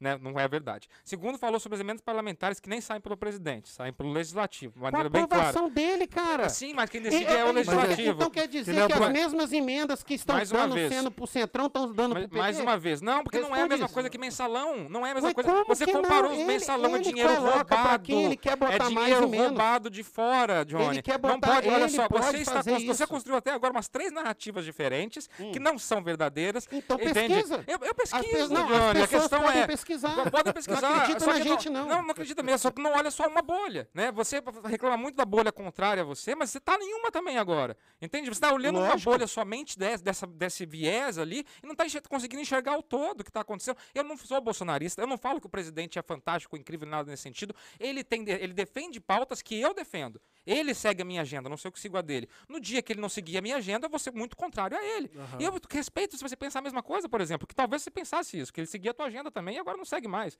E ser contrário ele, é bonito. Ele é simplesmente foi um estelionatário eleitoral, todo mundo é a sua disso. opinião. Agora, você já falou Não, umas é um três fato. narrativas aqui É um diferentes que não são realidades. Você fez três comparações aqui que são incabíveis. Tecnicamente incabíveis, entende? Co- Como, eu quero tipo, dizer. a filiação, é, é, a pré-filiação que ele é, cogitou essa semana Sim, com o Valdemar sim. da Costa Neto. Sim, Isso é quando narrativa. descobriu como é que iria acontecer, quem queria ser o vice do Dori, etc., ali desistiu. A política é assim, não pode criar uma narrativa como se isso fosse uma grande coisa e ele roubou a gente por causa disso. Não é assim que Mas, ele mas, não mas, a, a gente. mas a questão que é, a questão que é, eu, eu acho que no, que antes o Bolsonaro ele, ele colocava na internet que não fazia aquele, essa questão do tomar lá da cá, né? Sim, continua sem fazer. Não, sim.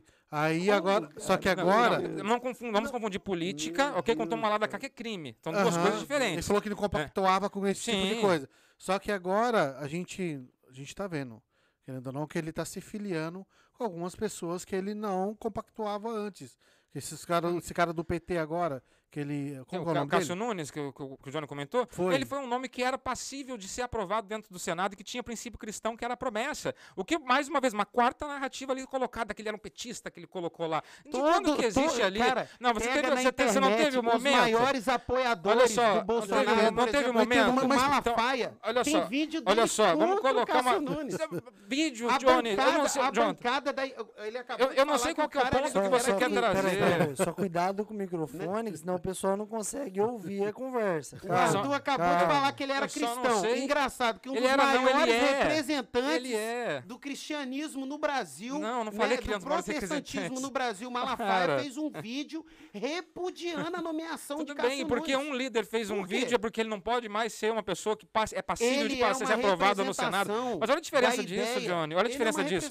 Você colocar ele como um grande aliado do PT, você não está montando uma narrativa para a pessoa que está te escutando agora, nesse momento, acreditar nessa narrativa. Você está entendendo o que eu estou falando? É você quê? fugindo. Olha só, quando você coloca algo nesse sentido, ah, o, o- o senador, é, filho do presidente, fez o mesmo caso que o Lula, e tecnicamente é completamente diferente. Você não está construindo uma narrativa? Quando você vira e fala que o que mensalão, não. o mensalão é a narrativa mesma é coisa que de fazer trocar lá de cá.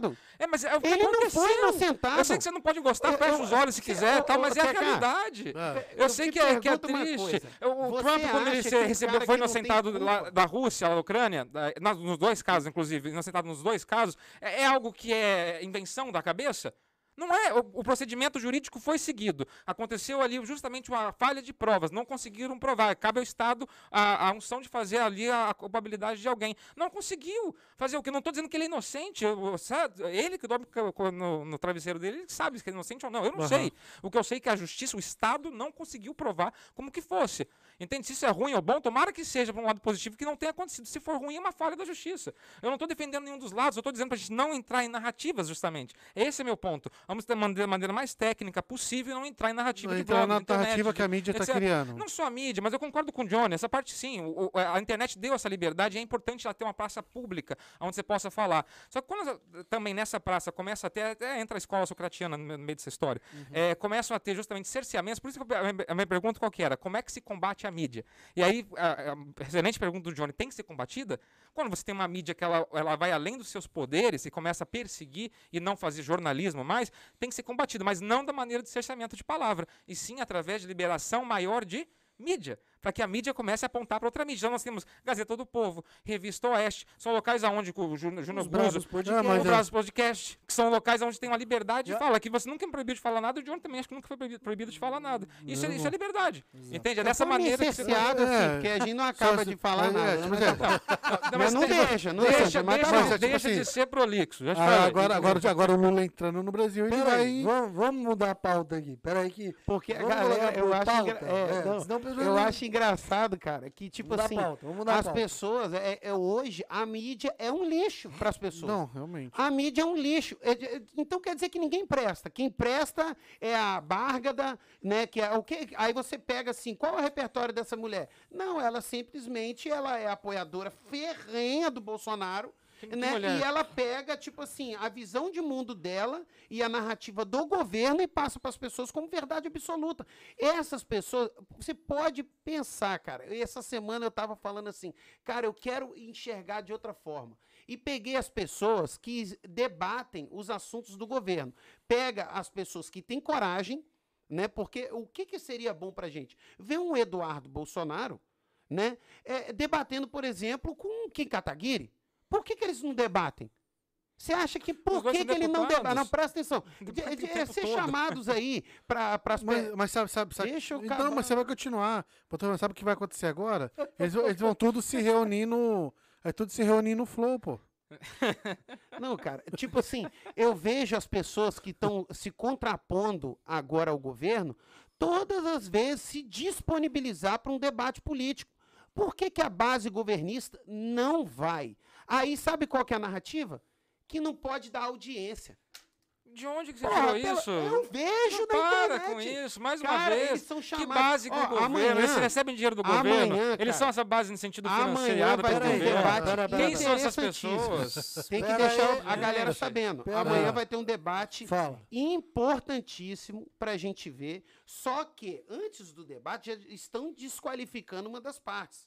Por quê? Porque essa parte vai ir contra ao governo atual. Então agora eles botam todo mundo no mesmo Quem são balaio. eles, meu né? Deus? Deixa eu acabar de Mas você falar. não faz, fala tudo de maneira solta. Quem são eles? são Nós somos todas? pessoas que nós temos que trazer aqui, gente, fato. Ó, fulano de tal, que é um jornalista de tal falar, lugar, Eu entende? vou falar. Vamos As quem pessoas é? vão fazer um debate amanhã dentro do Inteligência Limitada, é isso, né? do, O do Vilela. Do Vai, Vilela. vai lá um Vilela, você é brabo, hein? Vai Cê lá tá um representante do governo, que é o Nicolas Ferreira, né, que é vereador eleito, bolsonarista ferrenho, que inclusive estava em Dubai agora, né, é, falando que vale muito mais a pena um jantar em Dubai com o Bolsonaro e todo mundo do que um jantar com o Centrão. Só que, tipo assim, lá a gente tem um representante do povo. A- a- as pessoas que estavam jantando aqui são da iniciativa privada, não recebem dinheiro público. Não estou falando Tá. que o Nicolas Ferreira estava lá sendo Jones, é custeado simplifica. pelo- Quem que vai estar Enfim, no, no, e o Nando Moura, que foi um uma das pessoas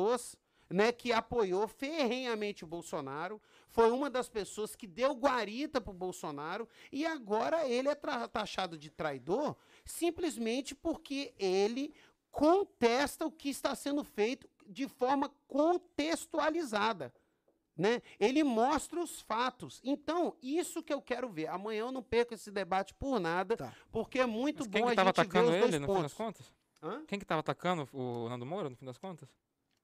O bolso, o bolsopetista. Mas por quê? peraí, peraí, peraí, peraí, peraí, atacam peraí, peraí, isso. Vamos, vamos seguir a linha de raciocínio aqui, que senão daqui a pouco a gente não chega a lugar nenhum e não é esse o intuito, certo?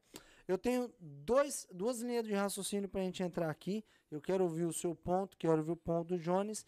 E para finalizar, para a gente não estender muito aqui, ah, a gente entra com a questão do. Guarda essa pergunta que eu quero uma resposta objetiva e rápida.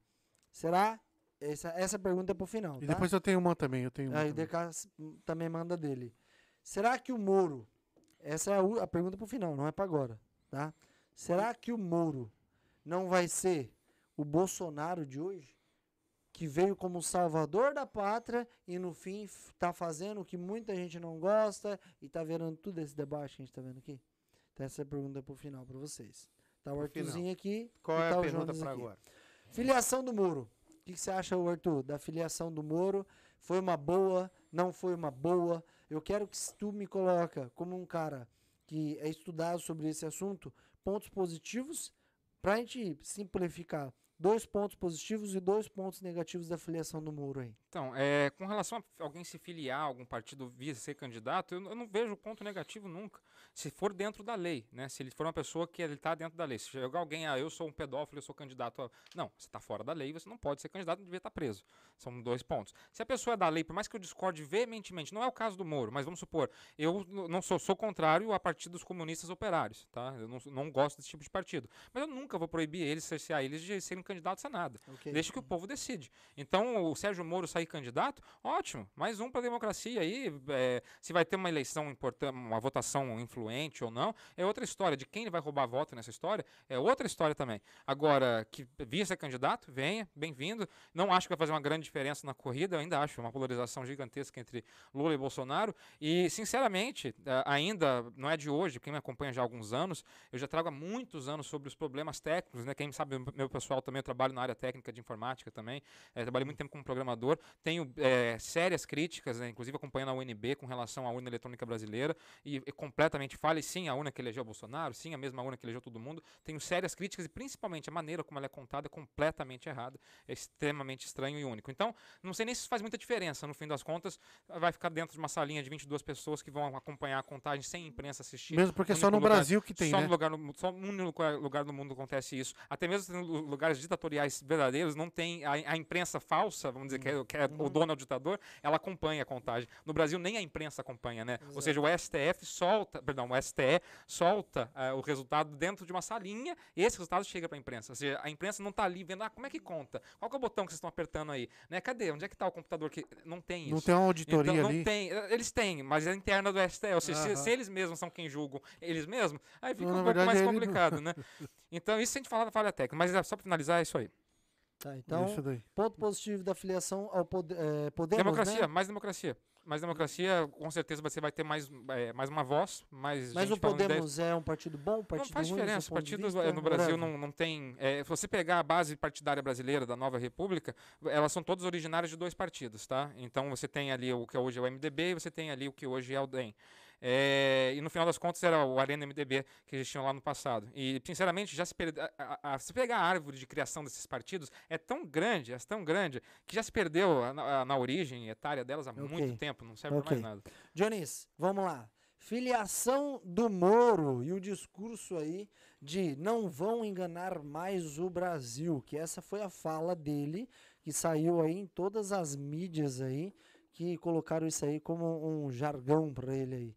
O que, que tu tem a me falar Cara, sobre eu isso? acho extremamente saudável, isso aí eu concordo com o Arthur, né? A questão de ter mais um player de nome como ele, porque a gente sabe que Ciro Gomes não ia representar nada, e ia ser legal ver ele batendo no, no, no Lula como recalque, né? E com aquela toda oratória e retórica que a gente conhece de carteirinha aí do Ciro Gomes. Mas o Moro, né, é, ele deu um, no- um- um novo molde.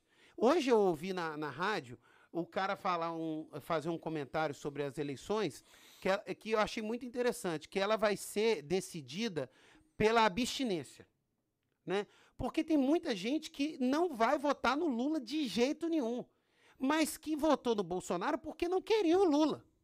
Entendeu? Não, não porque gosta do Bolsonaro. Muita gente votou no Bolsonaro porque, cara, eu votei, igual o Arthur falou no começo, ah, eu votei no Amoedo, ah, eu votei no Daciolo, ah, eu votei no Boulos, ah, eu votei na Marina, eu, ah, eu votei. Entendeu? Eu votei no PSDB. Quem era o candidato do PSDB? Em 2018 era É. o Alckmin.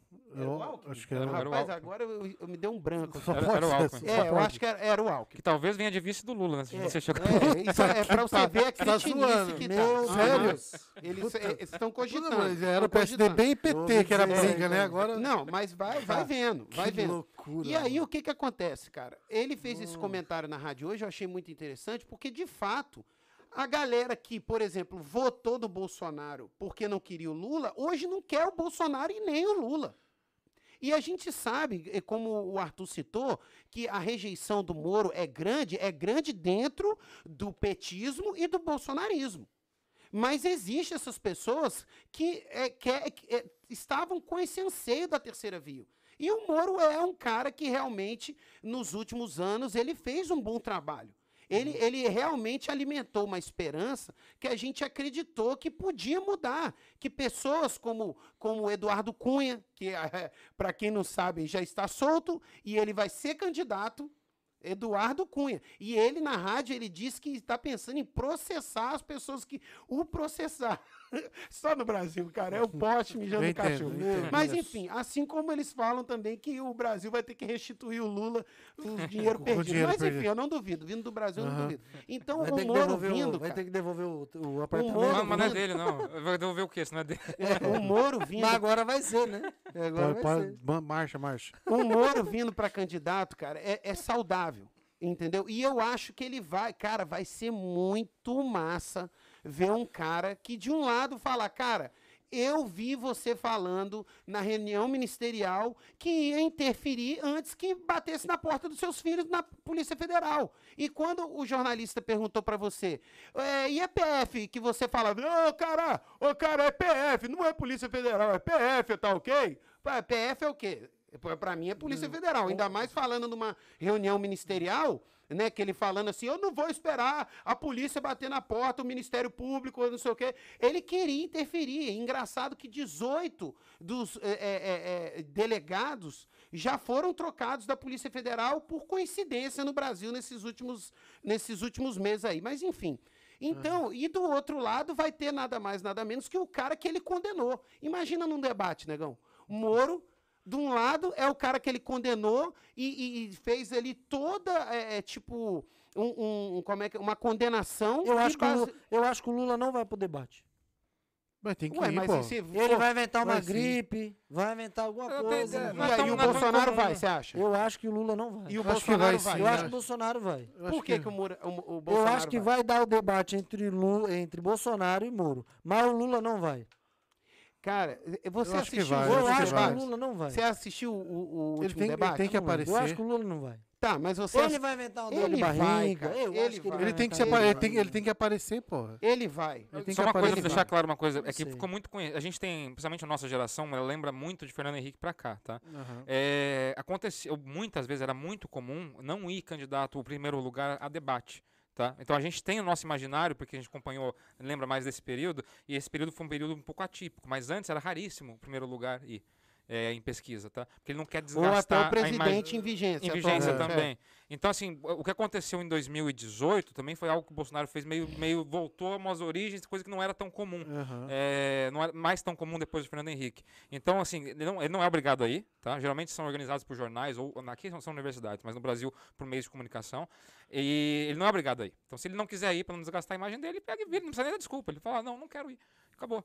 Eu Entende? acho que o É Lula foda. não vai. Sabe por quê? Tu pega Bolsonaro, que querendo ou não fala, fala o Mas que com o poder de retórica pelos- que ele tem. Não, quem? o Lula? Não, ele pode falar mal, Ah, errado, mas tudo é- bem, mas o poder de não. retórica do cara é- é. é- é O poder de retórica do. Lula é em cima de quem não sabe o ele que tá Não importa, acontecendo. não, não importa. Depois ele vai pra né? ele. É em cima de, no mínimo, 40 milhões de uma mas ele vai estar de frente com quem Ele vai estar de frente dele é com foda. o poder de retórica dele é o juiz. complicado, É cara. é foda. Lá. oratória. Mas o ju... ele tem uma dos três, o que tem a oratória mais fraca é o Moro. E ele mesmo tem ciência disso. né? O Moro ali entre Bolsonaro e o Lula é o que mais tem problema é, com relação são dois peões que têm mais de 20 anos de política, né? Sim, sim. Não, e os dois com discursos muito aproximados né, com saber, relação às suas a gente vai bases. saber no debate. Vamos entrar vamos pra, outra? ser, né? Deixa eu Posso, só perguntar. posso falar só um, um negativo do Moro? Vai, manda. Que ah, eu não aproveitando deixei isso você que... finalizar, perdão. É, novidade. Ah, é, é, o, o ponto negativo aí, eu vou concordar com o que o Arthur falou. Uma das coisas que eu, que eu vi no discurso do Moro, que é, Ignorante, né? é muito bonito, cara, o que ele Ignorante. fala. Entendeu? Só que, cara, o bonito não convence o brasileiro.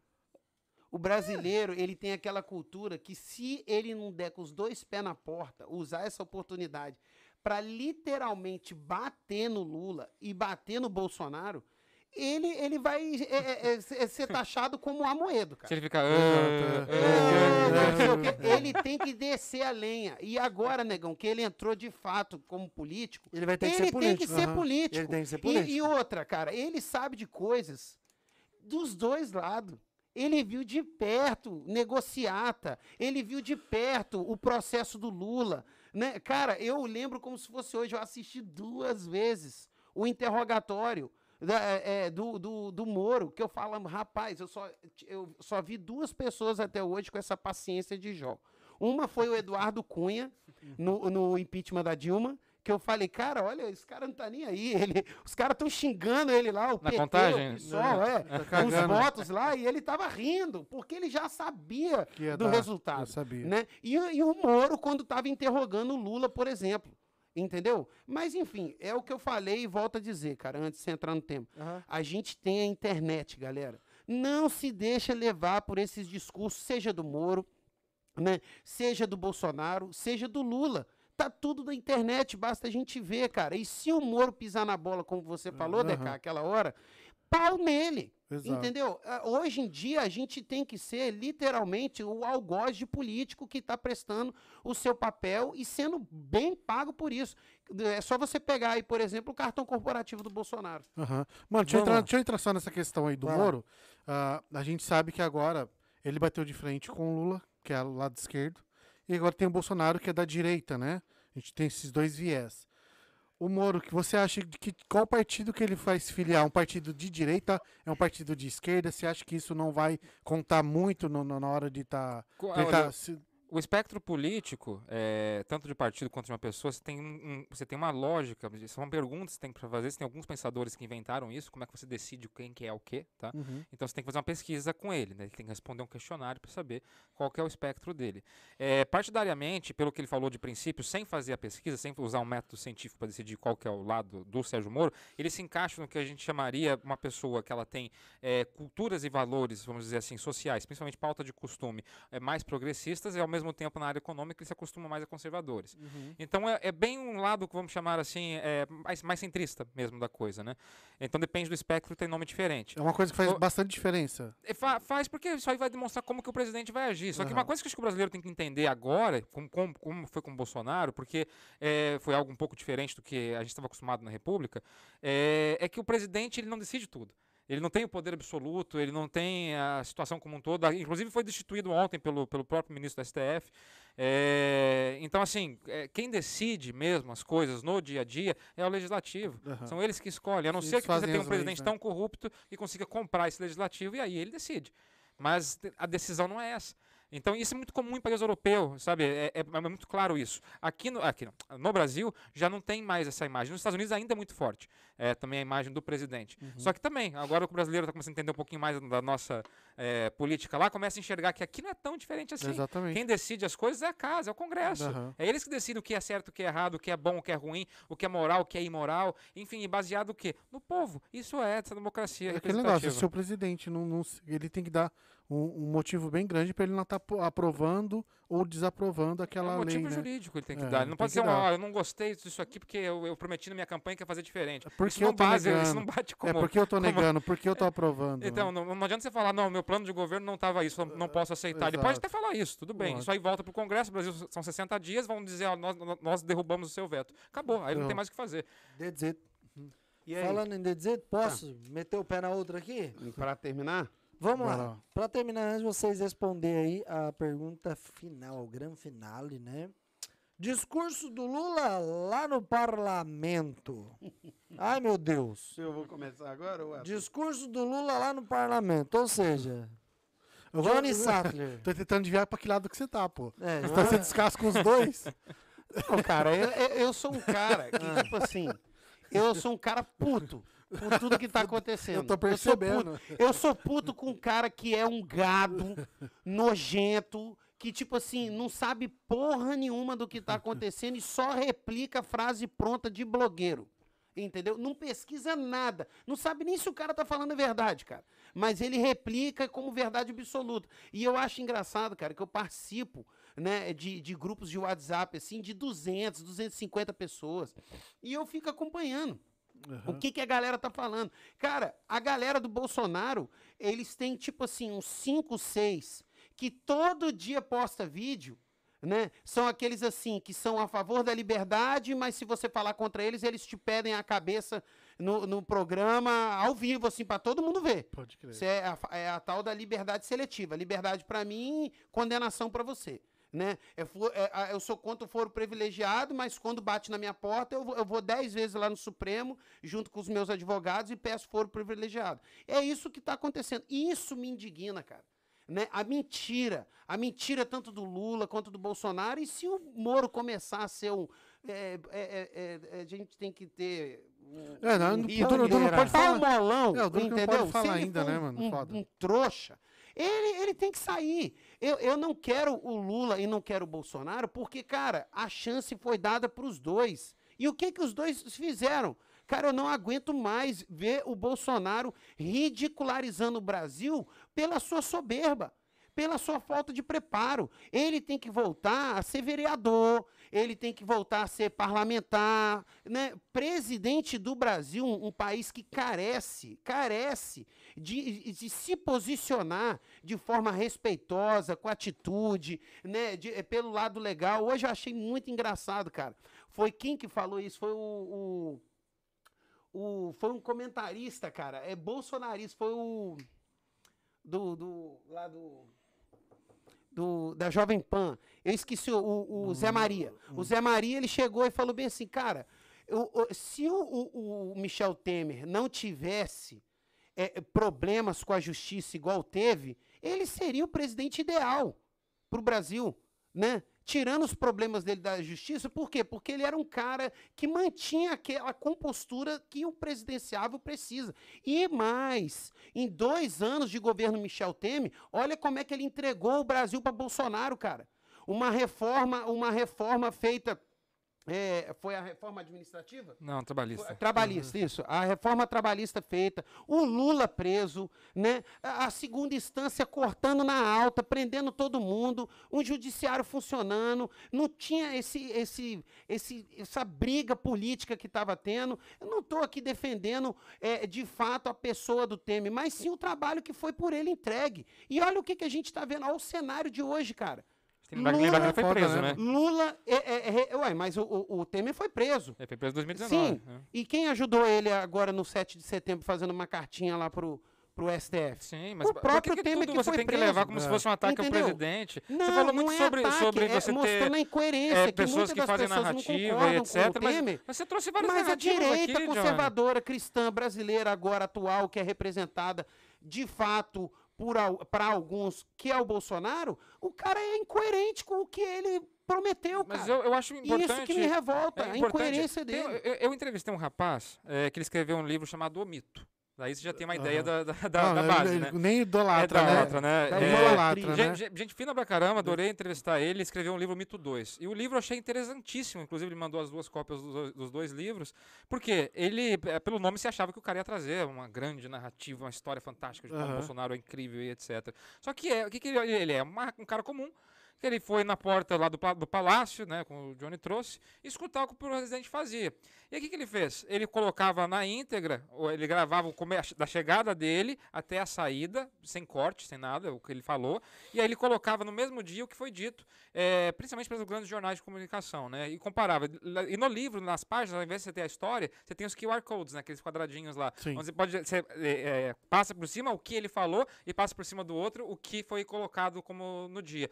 E aí entra muito do que o Johnny falou, essa parte de narrativa, de construção e etc. Mas assim como tem contrária, eu vejo que tem um ódio muito grande com as pessoas que fazem algum tipo de defesa eh, do governo, então, eh, como se fosse um, um grande governo do mal, corrupto, ruim, etc. Coisa que nenhum governo é perfeito, mas nenhum governo também. Mas esse governo não se demonstrou até então um governo nesse sentido, é justamente isso. Que chegando lá tem coisas que são feitas sim manipulativas para todos os lados, mesmo na internet. A internet ele é um lugar onde nasceu para ser uma praça livre, não é mais. É um local onde tem é, é, quebra de liberdade, quebra de discurso. Nós estávamos discutindo aqui hoje sobre a cantora Anitta, que falou que escolhia o dançarino para poder é, fazer sexo com ele, naquela posição. Se fosse uma outra pessoa, se fosse uma pessoa do outro lado falando isso, né, do outro lado político, do espectro político, teria já sido arre- arremessado para fora da situação. Então é muito claro o que está acontecendo no Brasil.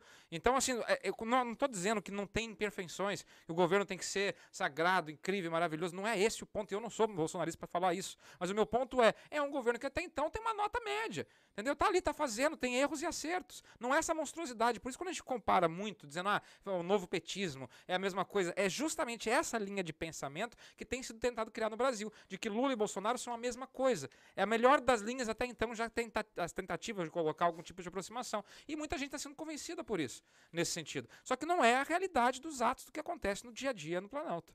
Tá. Entre as linhas que você acabou de mencionar sobre Lula e Bolsonaro, eu vou traçar a linha 3 aí, que é o Moro, e aí eu encerro com a última pergunta aí, tá? O Bolsonaro lá atrás era a esperança do Brasil, em que surgiu ah, e todo mundo falou: nossa, esse cara vai mudar o nosso país e tal. E hoje o Brasil tá feia a coisa, né? Se ele pegou o Brasil que tava ruim, hoje tá pior. Não, mas você acha que em dois anos também não dá pra mudar, Tá, né, mas parça? peraí, Três, não dá né? pra. Três. Tudo Quatro bem, peraí, peraí, que peraí, vem. peraí, peraí. Não dá pra mudar, mas deu pra piorar. Mas claro, o Brasil Pera já tava Deixa eu ferrado, terminar parça. minha fala aqui. Vamos colocar a terceira linha aí, tá? Eu vou usar as minhas palavras aqui como um brasileiro que tá lá no Brasil, acordando cedo, trabalhando, tendo que colocar gasolina no seu carro e pagando mais de seis reais, sete reais no litro de gasolina, e que vai no mercado com mil reais e não consegue levar um carrinho cheio para casa. Essa é a minha de raciocínio para vocês aqui. Então a gente traçando essa linha aqui, que eu não vou falar difícil, vou falar como uma pessoa que está lá no Brasil vivendo da política, que a política, a política reflete em tudo, pedágio caro, gasolina cara, a inflação lá em cima, preço das coisas absurdamente caro. Tá? Então é, é- eu só quero finalizar com essa fala aqui. Não deu para melhorar em três anos, mas deu para piorar. Então, beleza. Não quero traçar conversa, tipo assim, entrar numa discussão mediante a isso, porque é, é um fato, é a realidade que o Brasil está vivendo hoje. Tá tudo muito caro, a gasolina subiu de preço. Lá atrás o Bolsonaro falou que ah, a Petrobras isso e aquilo, e hoje ele mudou também a sua fala e falou que não pode mexer no preço da gasolina, e não é à toa que a Petrobras, a Petrobras vende mais barato para os outros países e para o Mas brasileiro você não vende quer, você não quer uma, uma posição a A respeito gente disso? vai entrar nisso aí talvez no próximo podcast. Vamos deixar isso aqui que nem a gente fez no Lá a gente outro. fala de pandemia, que teve, rolou ano passado. Vamos, Sobre vamos isso. falar É. de tudo isso. certo? Exatamente. Vamos falar de tudo isso. Só que a pandemia rolou ano passado, só que o preço da gasolina continua sendo vendendo mais barato para os países e o próprio brasileiro está pagando mais caro. Então não dá Exatamente, para é um entender capital isso aí. aberto. É um? SA, é um SA, não é uma Mas empresa. a gente vai é, entrar nisso aí, fechado. porque daí a gente entra num gente debate legal, próximo, né? Mas eu acho que a galera que tá no chat vai concordar comigo. O Brasil tá uma bosta. Não deu para melhorar, mas deu para piorar. Qual então para mim não faz sentido, né? Para E, quem por tá exemplo, é uma das moedas mais valorizadas do, do mundo. Só Mas o tem um fato de de compra só, embaixo. ó, a gente vai entrar A em linha todos da pobreza está aumentando. Vai tem, o uma, tem uma mundo Selic zero, você tem uma violência gente- muito melhor do que Ó, era a antes da entrada. entrar, a gente vai entrar nesse assunto O no próximo. Violência, os índices de violência brasileiro, pega os, de- só os se o cara 2018. entrar na, pro, na, na, Não. o- Apesar do. STF, Calma, calma, calma. Apesar do STF, a gente tem esses índices. É porque é muito generalizado falar que é melhor ou pior, pior, melhor que qual, qual, sentido. Wait, wait, wait. Vamos dividir em baia aqui Wait, logo. wait, wait, wait, guys. Vamos lá. Terceira via. Sérgio Moro.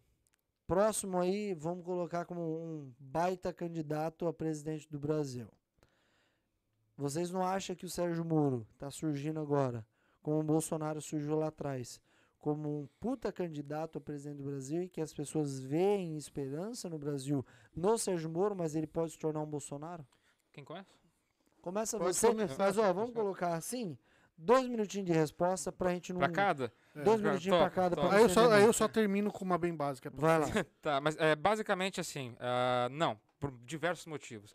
Primeiro motivo, o, o Bolsonaro não surgiu na política, né? Ele não, é, ele não ap- apareceu, né? Ele é um cara que vem lá de trás, que falava a mesma coisa com coerência desde quando era vereador, aquela mesma frase na mão que ele fala sobre Deus, a mesma coisa. Pode discordar, pode não gostar, pode achar que é mentira, mas é a mesma que ele tem desde do dia 1 dele.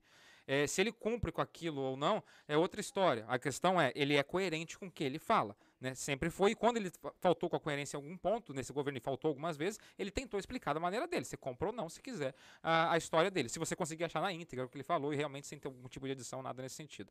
Ó, o ponto é, o Sérgio Moro não veio com essa cara. Ele não representa uma agenda. A grande coisa que eu sempre falo a respeito do presidente é, não são as pessoas, não é ele, que, é, não são as pessoas que seguem uma agenda bolsonarista. O Bolsonaro segue uma agenda conservadora no Brasil.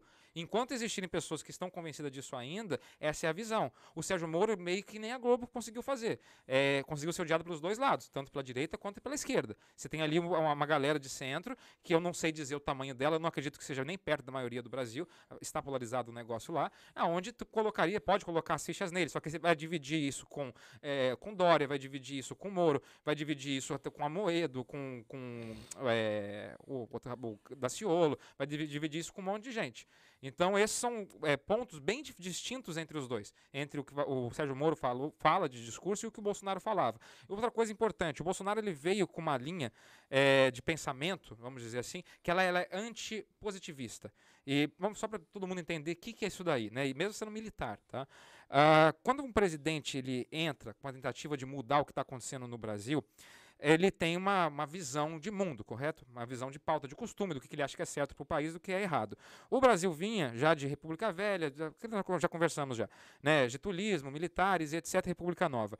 Quando ele entra, ele quebra esse paradigma como um todo, ele traz toda essa antiga nostalgia, aquele antigo patriotismo, aquela antiga vontade de pátria, coisa que se perdeu durante todo esse período, todo esse período. Então, isso daí é algo que veio junto com ele na eleição de 2018, coisa que o Moro não tem esse apelo, ele não vem com toda essa bagagem para cima dele. O que ele tinha, com a, com a base bolsonarista, inclusive, era a luta contra o, corrup- o político corrupto. E depois da traição, tem gente que não gosta mais, tem gente que acha que perdeu essa luta. Eu, eu por exemplo, particularmente não acho. Acho que parabéns pelo trabalho que ele fez. Muito, poderia ter, ter atacado os tucanos também, mas fez o que deu para fazer ali bola para frente. Mas entende que a origem de um e do outro são completamente diferentes. Então, por mais que a- o discurso às vezes possa aproximar um com o outro, a, a origem de vontade popular é outra, né? E inclusive o Moro, o Bolsonaro tem que ser grato ao Moro pelos resultados da segurança pública inicial do governo em 2019. Foi onde despencou diversas coisas com relação Exatamente, a assalto, é estupro, em relação a, a- a roubo de carga, etc. O Moro fez parte, fez parte dessa equipe que fez isso daí. Mas depois saiu num momento político terrível para o país, e, li- literalmente, perdão a expressão, gente, cagou pro país, falou, tô nem aí pra vocês, vou cuidar da minha, da minha imagem, tchau, um abraço. Né? Cobrou numa reunião ministerial um ataque ali, o presidente deixou aquilo ali, havia navio, sabe Deus se é verdade, se não é, e deixou um ataque ao presidente foi embora. Então, é isso aí, é, esse é o ponto. São histórias diferentes de vinda um do outro. Exato. Chat, Sattler. Vai já. Sattler. Marcha. Tu acha que o Moro pode se tornar aí um Bolsonaro lá no futuro? Que seria uma grande promessa de mudança, de melhoria pro Brasil, e aí ser o que tá sendo? Cara, o negócio é o seguinte: de fato, o que, que aconteceu é, nesses últimos anos que eu pude avaliar? Né? O, o quanto é cretino tanto a política brasileira, né, brasileira quanto a militância de político. Né? A, a militância política é tão cega no Brasil, né? eles têm o político como um semideus, e isso é uma coisa assim que só vai trazer é, coisas nocivas para o país, cara. Por causa que o, o papel do cidadão, ao meu ver, é fiscalizar o funcionário, seja ele do alto escalão do executivo ao médico de UPA. Um, um funcionário público, ele tem que fiscalizar. Esse é o papel do cidadão. Ele não deve terceirizar essas responsabilidades simplesmente por um parlamentar. Ele tem que sim tomar as rédeas da, eh, da- do, do seu papel. Mas o, o que, que a gente viu? Né? Que o que aconteceu com Lula, com Dilma, com Temer, aconteceu com o Bolsonaro. A gente não consegue acreditar mais. Cara, o que eu recebo de, de recado das pessoas assim, ônibus, larga esse negócio de política, cara. Vai cuidar da sua vida. O Brasil não tem jeito. A melhoria do Brasil é utópica. Se tiver um- um- uma luz no fim do túnel, é um trem e vai passar por cima de você. Doa quem doer. Entendeu? A máquina vai continuar inchando, o- o- a- as pessoas vão continuar entrando, políticos de carreira, como Renan Calheiros, como Bolsonaro, como to- vão continuar na política, porque tem dinheiro, tem a máquina ao seu dispor, E infelizmente, cara, né? Dito isso, se o Moro é, é, é, uma incógnita? Sim, ele é uma incógnita. A gente não sabe se ele vai mudar o cenário. A gente não sabe se ele, como o Arthur falou, vai, não vai ter apoio. Afinal de contas, muitas das pessoas que podem se reeleger, como o Eduardo Cunha, que, que foi indagado na, na rádio, né? Ah, cara, o, o, se você for eleito e o Moro ganhar, você vai ser um é, naturalmente oposicionista ao governo. Você vai fazer o papel que o Maia fez. Né? Uhum. E é verdade, cara. Muitas das pessoas que podem voltar para o cenário são pessoas que foram presas, por exemplo, pela Lava Jato. Você está me entendendo? Então, é uma incógnita? É uma incógnita. Se ele for a mesma coisa que o Lula, que ele for a mesma coisa que o Bolsonaro, eu espero que as pessoas aprendam, aprendam, que a gente, tipo assim, tem que pegar o projeto de campanha, de fato, ele é um outsider, ele está ele, ele, ele tá chegando agora, né? não é um político, não tem aquelas, aqueles costumes de político. Vamos ver quem ele vai apresentar como base. Né? Temos aí o nome, do, por exemplo, do Deltan Dallagnol, que já abriu mão da sua carreira também no Ministério Público para se candidatar. Vamos ver qual vai ser a base dele, qual vai, o, os rumos que ele vai tomar até a, a, ali o dia do veredito final, que é as eleições em 2022. Eu acho isso, cara. A gente deve aprender com os nossos erros e não cometer mais eles, como a gente está cometendo agora. As pessoas que endeusavam Lula, né, por ele ser o pai dos pobres, um, um novo Getúlio Vargas ou coisa do tipo, né, estão endeusando agora com as mesmas narrativas, né, como Janaína Pascoal falou. Estamos vivendo nada mais, nada menos que um PT de sinal trocado. Isso é muito ruim pra gente, cara. Tá. Pra gente pra gente dar um, um, um fim aí, quero colocar para você. A gente tem, então, o, o, o Moro, o novo viés político agora, com a terceira via. A gente sabe que ele lutou bastante, teve a luta contra o, o, o Lula, tá?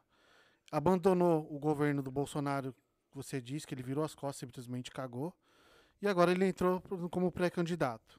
Hoje, eu quero saber de vocês dois. Hoje, com a eleição no Brasil, você tem Lula, Bolsonaro e o, tema aqui no centro, o, o Sérgio Moro. Quem vocês apostariam suas fichas? Olha, é, como eu falei anteriormente, né? É, Seria, o Moro sistema, é uma incógnita, O sistema né? eleitoral brasileiro ele é complexo porque é, existe um Supremo Tribunal Eleitoral que não existe nos Estados Unidos, tá, gente? Não existe Supremo é, Tribunal Eleitoral nos Estados Unidos, não existe. Cada município realiza a sua eleição, cada estado a sua eleição é, e que é completamente passivo de corrupção e não é perfeito eletronicamente falando da mesma forma. Uhum. Então isso já é uma incógnita enorme nessa história.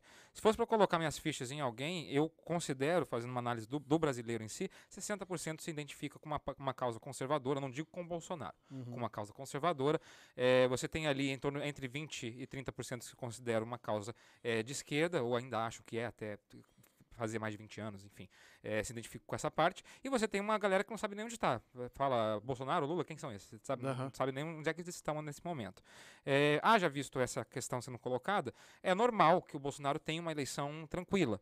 É, nesse, não tranquilo de campanha. A campanha vai ser um inferno, uhum. com, com, certeza, mas, é, uma, mas uma vitória tranquila. Agora, é, com esse cenário todo se colocando, essa polarização, a, a, maneira mais inteligente que conseguiram criar de narrativa foi aproximar os dois, né? dizer que os dois são a mesma coisa. Uhum. Isso aí coloca os dois dentro de um, de um saco só e aí vira uma bipolarização, é, perdão, uma polarização mais uma vez. Então, infelizmente. Então, o que tem que ser colocado ali, na verdade, são candidatos claros. É, Bolsonaro e Lula não são nem perto um do outro, são coisas completamente diferentes. E o, o quem se aproxima muito de Bolsonaro é o Sérgio Moro. É, os, é os três principais nomes que a é, gente tem, querendo. detalhes. É, é, você tem o Ciro, que tem sempre ali os seus Sim. 10%, isso, isso tira a gente. Pessoal, atenção. Eu sei que a, chance é pequena e etc, mas tudo entra na conta eleitoral. É, Cabo Daciolo vai tirar voto do Bolsonaro, tá? Isso é claro, uhum. isso é uhum. óbvio. Isso aí não sou só eu que falo, tem muitos cientistas políticos fazendo análise de brasilidade, falando a mesma coisa. Porque aqueles que estão descontentes, que o Johnny falou, que tem muita gente descontente sim com, uhum. com o governo Bolsonaro, não necessariamente eles vão ir para Moro, eles vão ir para Lula. Eles uhum. vão sim para um candidato cristão. Tá? Muito, eu sei que parece piada é, e etc., mas é um candidato cristão. E eu tenho que dizer uma coisa aqui também: um dos maiores ganhadores da eleição de 2018. O que ele fez com que ele tinha de dinheiro, com que ele tinha de imagem, etc., ele com 3% de voto na Fez frente barulho, do hein? Alckmin, Fez um fez, barulho. fez barulho pra caramba. barulho. Então, assim, ele vai arrancar lá 1, 2% de Bolsonaro, pode ficar tranquilo, que vai arrancar esse, esse, esse eleitorado dele. Uhum. É, Ciro vai arrancar de, de gente da esquerda também, é, e, e também de gente de centro vai arrancar voto. Uhum. O, o Sérgio Moro ele vai acabar. Inclusive é possível ser um, ó, tem duas chances, né? Ou ser um completo outsider, porque não vai ter tanta raiva de tanto lado que vai receber pouquíssimo voto, ou ser realmente uma via é, viável ali e acabar roubando dos dois lados. Mas com o ódio que tem desses dois e tá tão polarizado o mundo, que tá tão difícil fazer esse pêndulo, lembra que eu falei do Aham. pêndulo? Tá muito difícil. Então você tem que convencer demais uma pessoa para conseguir sair. É o que o Johnny falou, o cara é lulista demais e nada vai fazer ele mudar. Pode mostrar mil vídeos, mil causas, mil eh, estudiosos, etc. Ele é Lula, acabou. E a mesma coisa com o Bolsonaro. Tem muita gente na- nessa mesma vibração e muita gente está entrando na onda do centrismo. Ou seja, Aham. eu sou centro, acabou que os dois são os monstros. E Exato. nada vai fazer mudar. Então esse pêndulo hoje em dia é muito difícil de mexer. Muito difícil mesmo. Então, acho que essa é a expectativa aí para Aham. 2022. E, e o Sr. Jones?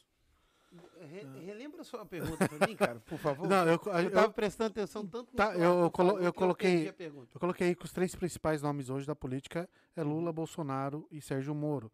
A gente tem o, o o Moro que, luto, que brigou com o Lula, a questão da Lava Jato, tudo. ah, o Lula foi preso.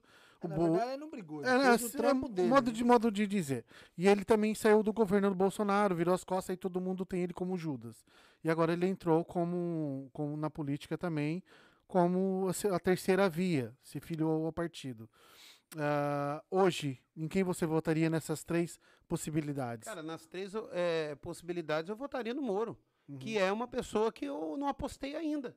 Não. Não foi dado a ele a Ele é uma incógnita, oportunidade né? de ser o, o- o político, Aham. Moro, né? E aí, é- é, vendo o cenário que eu vi do Lula, né, que me indignou através da, da Dilma, que me fez é, abandonar literalmente o meu país, por causa que eu não via esperança mais, essa polarização já estava começando, né, essa questão é, é, que o que que o Brasil se tornou, cara, nos últimos tempos.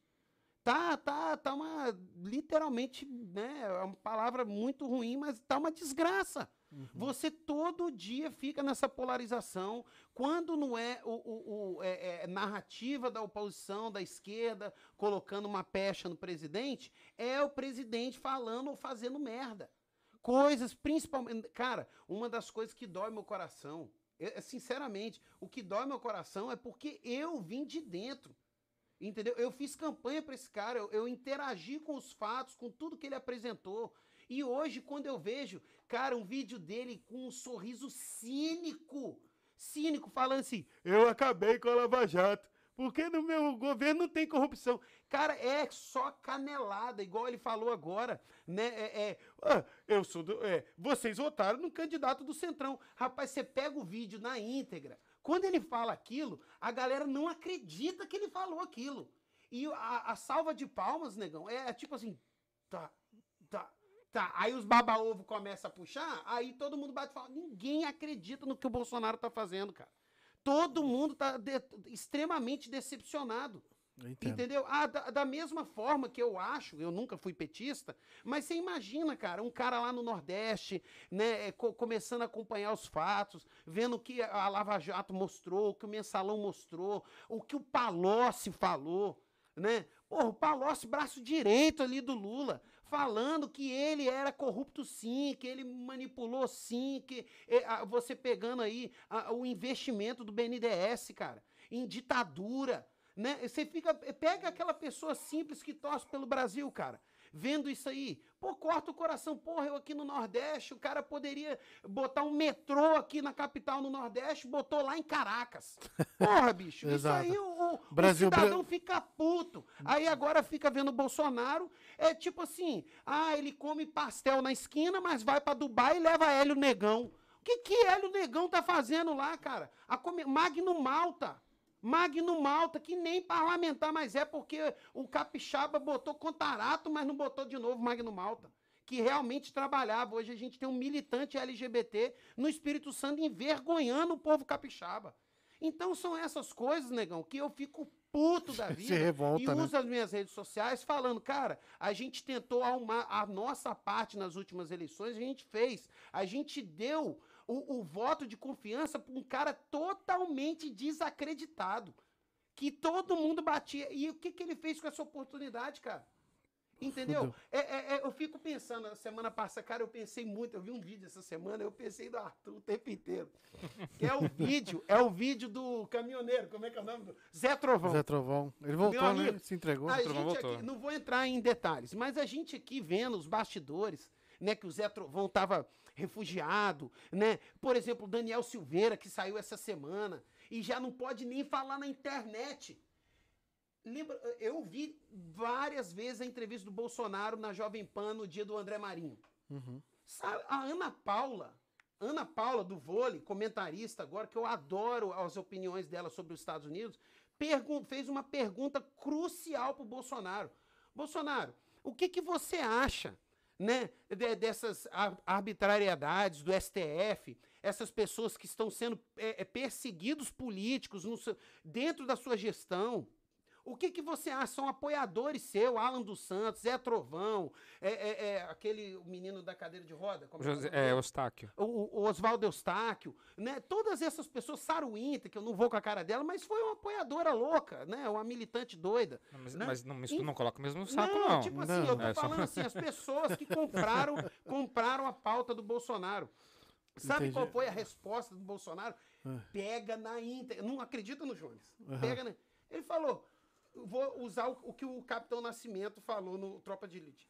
Cada cachorro que lamba a sua caceta. É foda. Ele falou, rapaz, tu- é, é, eles, eles deram o- a contribuição deles e eles agora respondem. E você viu o que o Daniel falou do Bolsonaro? A única entrevista que ele deu antes da STF proibir, também na Jovem Pan? É o quê? A única entrevista que o Daniel Silveira, o deputado, né, Aham. que, o, que o Bolsonaro falou isso, a única entrevista, ele elogiou o Bolsonaro e disse que o presidente fez tudo que pôde para poder ajudá-lo. Também tá lá. Só Ué, pegar na íntegra. Por que, que a gente não viu? Gente, a própria pessoa tá falando isso, não é o Não, presidente sim, falando é. isso, não é, uma, não é, pode é, a, ser, é a própria negão. pessoa. Isso O que eu pode- quero dizer só, Johnny, a, é que não a existe... carreira política dele não- acabou do Daniel Olha Silveira só, depois dessa prisão Você dele. falou cara. sobre votar no, no a Sérgio Moro. coisa. Você é uma pessoa que gosta dos Estados Unidos, tá na cara que você gosta dos Estados Unidos, gosta dos princípios republicanos e li- libertários dos Estados Unidos, tá, na- tá no seu corpo isso, você gosta disso. Gosta E mesmo da assim- das pessoas. Exato. E mesmo assim você vai votar num cara que é anti-armamentista, é um cara que ele é anti-liberdades individuais, a pandemia mostrou isso de uma maneira muito clara, muito, é, de maneira muito fácil de perceber, mas não está é, justamente essa pauta dentro do onde você está acompanhando essas notícias. Não está entrando isso. Você está indo acompanhar uma pessoa que é completamente contrária ao core você tá dos seus falando, cara. valores, a Duas todos os pautas. cores. São duas pautas que para você está na sua pele. Não, mas Entende? é- Liberdade. mas a mesma Você tá entendendo o que eu tô falando? Pressão popular existe, cara. O- o- é igual eu tô te falando. Se o cara tá entrando agora, ah, negão, ser político no Brasil hoje é bom demais. Pra ganhar dinheiro, por quê? porra. Se o cara que tem um mínimo Queria. de inteligência, ele vai pegar o que, que o Lula apresentou e o que o Bolsonaro apresentou, ver o que há de melhor naquilo ali e apresentar pro povo.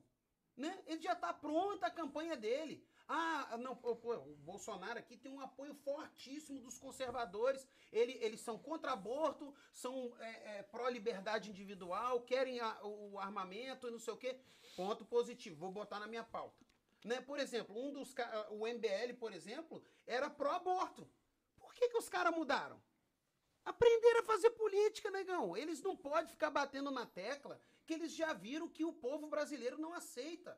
E é o que eu falei aqui. Não é o que o Moro tá comentário. fazendo. Não é, porque Ele, ele, tá, não ele é apresentou pró-maconha, pró-aborto, contra a Ele arma, apresentou contra a liberdade individual. Não, Ele não apresentou. apresentou A. Gazeta do Povo trouxe Não, todos os pontos dele, todas as Povo questões. É Constantino pró-Bolsonaro. Não importa que ela, ela é um jornal Não, trazendo fatos ali. Constantino Não é, não é. Moro, a- é Gazeta do Povo não é do Constantino, do Johnny. Não para de falar isso, pelo amor de Deus, para de inventar Deus. história. eu tô te Bom, a gente só pode esperar que agora, essa próxima eleição aí, o bicho vai pegar. Vai ser um atacando o outro. Não, e uma coisa mesmo jeito. importante, A gente tem que DK. conhecer o Não, candidato é. Moro. Se tiver, um se tiver eleição. Aham. cara. Me desculpa ser, ser um pouco, ser um pouco mais é, é, extremista Aham. nesse sentido, mas é, olha para a história do nosso país. Aham. Nós já tivemos diversos golpes em pouquíssimo tempo de república, diversos. Eu tô É falando golpe de não, de não ter mais presidente. Se tiver um presidente em 2022, não é impossível. O negócio Pode ser tá que surja um impeachment aí. Talvez não, não só um impeachment, mas talvez mude um sistema de governo, igual já Estamos mudou. falando É. que o- Sistema de governo. Sistema de governo. Já mudou diversas vezes no Brasil em sua história sistemas de governo. Pode mudar mais uma vez. É isso que eu tô batendo Os na tecla. falando que o Centrão pode boicotar a candidatura do Bolsonaro. Caralho, bicho. Pode Entendeu? acontecer N tavam coisas. Pode voltar cara. militares, pode entrar o STF e falar, olha, não vai ter mais nada, nós somos o poder supremo agora e acabou. Pode acontecer um monte de coisa. Caralho. Que é- é- entende? Então, assim, é Pra você difícil de a dizer. estabilidade política que o Brasil tá. Sim, cara. a estabilidade política do Brasil é, ela é muito grande, ela é muito Quem séria. E quem, quem quebrou toda essa, essa estabilidade que existia, existia uma estabilidade de roubo, né? uma estabilidade muito ruim no Brasil. Quem quebrou essa estabilidade, trouxe essa zona, foi o Bolsonaro. Ele É, foi um cara que quebrou o barco todo. Pera, Vamos, vamos, vamos, deixar pra- próximo. Vamos deixar Moro. pro próximo. Ué, Ó, quem, quem trouxe a Jones, tona tudo pera. que aconteceu foi a investigação da Lava Jato. Calma aí, pera aí. E, quem- e qual foi o candidato que levantou essa bandeira? dessa Então, bandeira. Aham. Pessoal, né? Pessoal, seguinte, ó. Eu quero aqui deixar meus agradecimentos aqui. Vocês gostaram do, do- dos Brabos Podcast? Você viu que Hoje a foi gente, só fica, brabo. a gente fica aqui do lado, Não, eu fico só por um pilha. Os dois pegando, bicho pegando. E é o seguinte, eu quero agradecer algumas pessoas que mandaram mensagem no chat e participaram junto conosco aqui, tá? Deixa eu agradecer um em especial, mano, Vai lá. que é meu parça, meu irmão Dieguinho, é lá de Votuporanga. Meu Votuporanga. irmão mesmo, gente boa. É isso aí, Dieguinho. Um abraço, abraço, pra irmão. você aí do DK. E é o seguinte, vou agradecer vocês, porque vocês que estão no chat aí, que mandam suas perguntas, que ficam aqui conectados com a gente esse tempo inteiro, participando, né, de toda essa conversa. Então, muito obrigado por vocês cederem o seu tempo para assistir aí os Brabos Podcast, tá? Quero agradecer aqui, ó, o Diego Henrique, É mandou próprio, muitas é o- mensagens É o aí próprio, é ele mesmo. ao decorrer do podcast. Marcelo Ferrari mandou mensagem. Lucas Regis mandou mensagem. Quem mais? Ah, Luciano Augusto mandou mensagem. Bete Santos mandou mensagem. E muitas outras pessoas. Mário Pires. Se eu for falar o nome de todo mundo aqui, eu vou perder. Mas eu quero agradecer todos vocês que mandaram mensagem aqui pra gente. Participaram dos Bravos Podcast hoje junto conosco. Então, seguinte. Os Bravos Podcast tem essa bancada mais do que política aqui, uma bancada braba para falar sobre política americana e brasileira. Hoje a gente entrou só na política brasileira para falar mal dos políticos. Essa é a grande realidade, para expor aquilo que eles fazem de bom e de ruim. Ou seja, muita coisa ruim a gente expõe aqui e pouca coisa boa, porque tem pouca coisa boa que eles fazem que presta, né? E a gente brinca com todo esse assunto, porque política é uma coisa muito chata, né? Então a gente brinca um pouco para animar a sua tarde aí, seu dia, dependendo da hora que você está assistindo. DK, Esse aí. obrigado por estar aqui mais uma Tamo vez. junto, parça. Aí, nós. Tamo junto. Artuzinho, thank you very much. Cara, valeu. Valeu, valeu, um- Você é gente. brabo demais. Valeu mais uma vez aí pela Tô bem, tô bem com o Johnny, viu? Eu acho. Tá bem? Vocês estão bem? Como vocês estão aí? Não, não, não. Tô O pessoal tem que ter Ele que, é maior que, que eu, tem que pessoal ficar tem que quieto. ter que, que é que nem um jogo de futebol. Dentro de campo o bicho pega. Não, apagou as câmeras. É, Rapaz, e- o DK não joga acho- lixo no chão, tá? Não, é é, pessoal tá- tá? Não vale a pena. É, é igual, por exemplo, eu fico muito triste, cara. Porque eu participo de Só grupos perto do que, microfone. eu participo de grupos que têm amigos meus da minha cidade.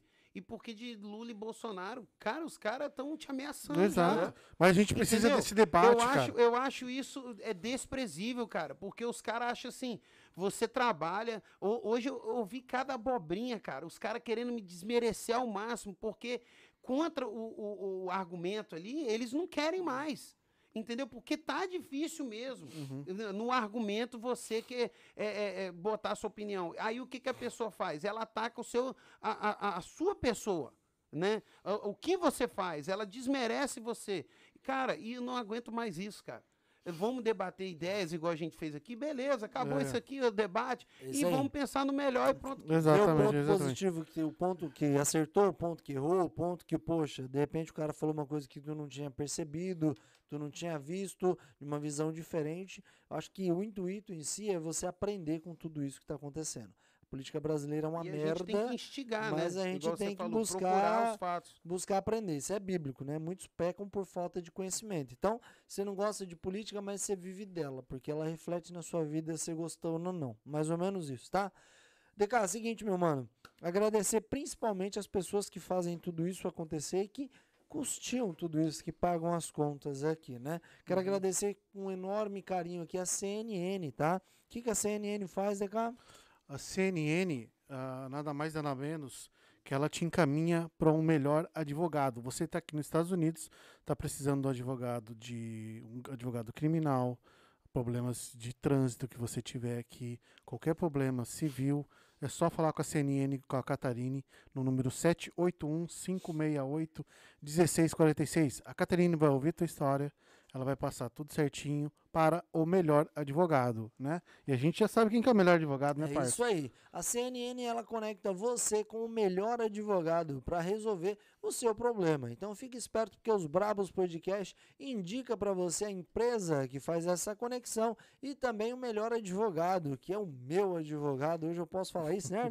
É o meu Você é advogado. advogado. É isso aí.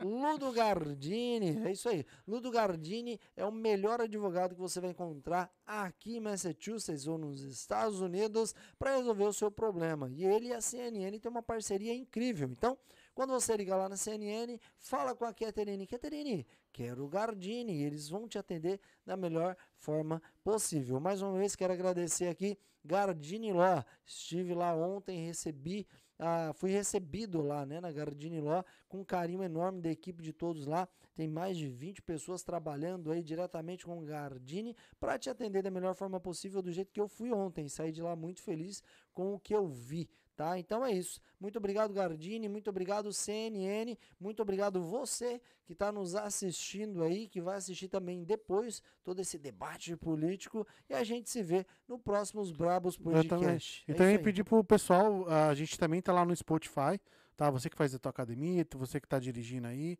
você pode acompanhar os Brabos Podcast pelo Spotify. Ah, também a gente tem o nosso canal de cortes, que é Cortes dos Brabos Podcast, vocês podem estar seguindo lá, que as melhores, os melhores lances, você vai acompanhar tudo lá no canal de cortes. É E aí. também no Instagram também a gente sempre tá postando aí uns cortes bacanas. É isso aí, não esquece de dar o seu joinha e depois copia o link e manda pra geral aí, porque eu tenho certeza que esse podcast que vai ficar salvo aqui, muita gente vai assistir e vai dar muito pano pra manga. A gente se vê. Exatamente. Quer falar alguma coisa, aí. Jones? Lembrando que amanhã vai ter um debate aí, É né, no, Isso no aí. podcast do Vilela. É, Vai inteligência ser limitada. muito bom para a gente ver aí, né, os contrapontos como teve aqui e de fato, né, o que que a gente pode é, é, tirar de proveito disso. E outra coisa, tem dois canais aqui que eu queria recomendar, cara, que eu acho sensacional. É. Que um é o Alan dos Panos. Cara, procura esse canal aí que você Uhum. vai rir demais, mas você vai rir com as desgraças que tá acontecendo Aham. Alan no dos Brasil. Panos? Alan dos Panos. Alan dos É Panos. uma Alan dos analogia ao Alan dos Santos, que, Aham. é o, Ah, que é o tá. blogueiro Sei, bolsonarista. sei. Alan dos Panos é um, é um canal que pega, tipo assim, tudo de vídeo que passa durante a semana e faz, tipo, uma montagem pra galera acompanhar e, e contrapor. Por exemplo, pega um, um- um vídeo do Bolsonaro, aí depois pega um do Lula. Aham. Aí pega o do Bolsonaro falando uma coisa e depois ele, por exemplo, ah, eu sou contra a urna eleitoral. Não, a urna eleitoral é segura, igual ele entendendo. fez essas últimas não- semanas. Entendeu? Legal. É muito massa. E outro, que é o Brasil Paralelo, né, galera? Ah, Isso isso é aí. A gente sensacional. tem que pegar aí, Isso por é exemplo, tem um documentário lá sobre os 11 ministros do STF, que toda vez eu tô recomendando, é muito bom você ver essas coisas aí, beleza? Aham. E os Brabos Podcast também, né? E os Não. caras. Arthurzinho, quer mandar um beijo pra alguém? É pra todos, né, gente? Não quer mandar um beijo pra, pra, pra minha Bravinha? esposa, pra Bravinha, Ah, a Mini Brava. A Mini Brava. Ô, Pessoal, gostaria de lembrar vocês que os Brabos Podcast a gente está concorrendo como um prêmio de Oh, dos, melhor- verdade, dos melhores daqui de, verdade. dos Estados Unidos, tá? Para você fazer a votação, a gente vai deixar o link também na descrição. Você vai acessar esse link, também você pode ir no- lá no, nos Bravos Podcast, a gente vai fazer, Verdade. vai, vai colocar um link lá também para você estar votando. Entrou naquele link, vai na opção 18, você vai achar lá os Bravos Podcast, dá essa moral pra gente, vota lá pra gente ganhar esse prêmio com os melhores É isso aí, os. Brabos Podcast tá concorrendo aqui para ganhar o prêmio de podcast mais brabo dos brasileiros aqui na terra do Tio Sam, nos Estados Unidos. Então, você que gosta do nosso conteúdo, do conteúdo dos Brabos Podcast aqui, dá essa moral para nós. Entra aí no link, clica, acessa, vai lá na opção 18 de podcasts e acha lá os Brabos Podcast e vota nos custa Brabos nada, rapidinho, Podcast. né, É parça? top demais. Rapidinho você eu vota. quero recomendar também aqui que eu vi que o Treta USA tá concorrendo lá também, né, cara? Exatamente, né? Tá concorrendo. Então, o meu apoio aqui é o Treta USA, um Instagram top demais que posta a vida de todo E mundo. Você aí, que quer, treta sa- à é, você quer saber de um babado nos Estados Unidos, acompanhe Treta USA. É você vai aí. achar de então tudo é o lá. seguinte, vota lá, os Brabos Podcast como o podcast mais brabo dos Estados Unidos, United States, e o Treta USA como o canal aí do Instagram mais bombado dos Estados Unidos. Então, meu voto pro Treta e pros Brabos. E o seu, DK? O meu? O meu o quê? Tchau. Fica assim, valeu, galera.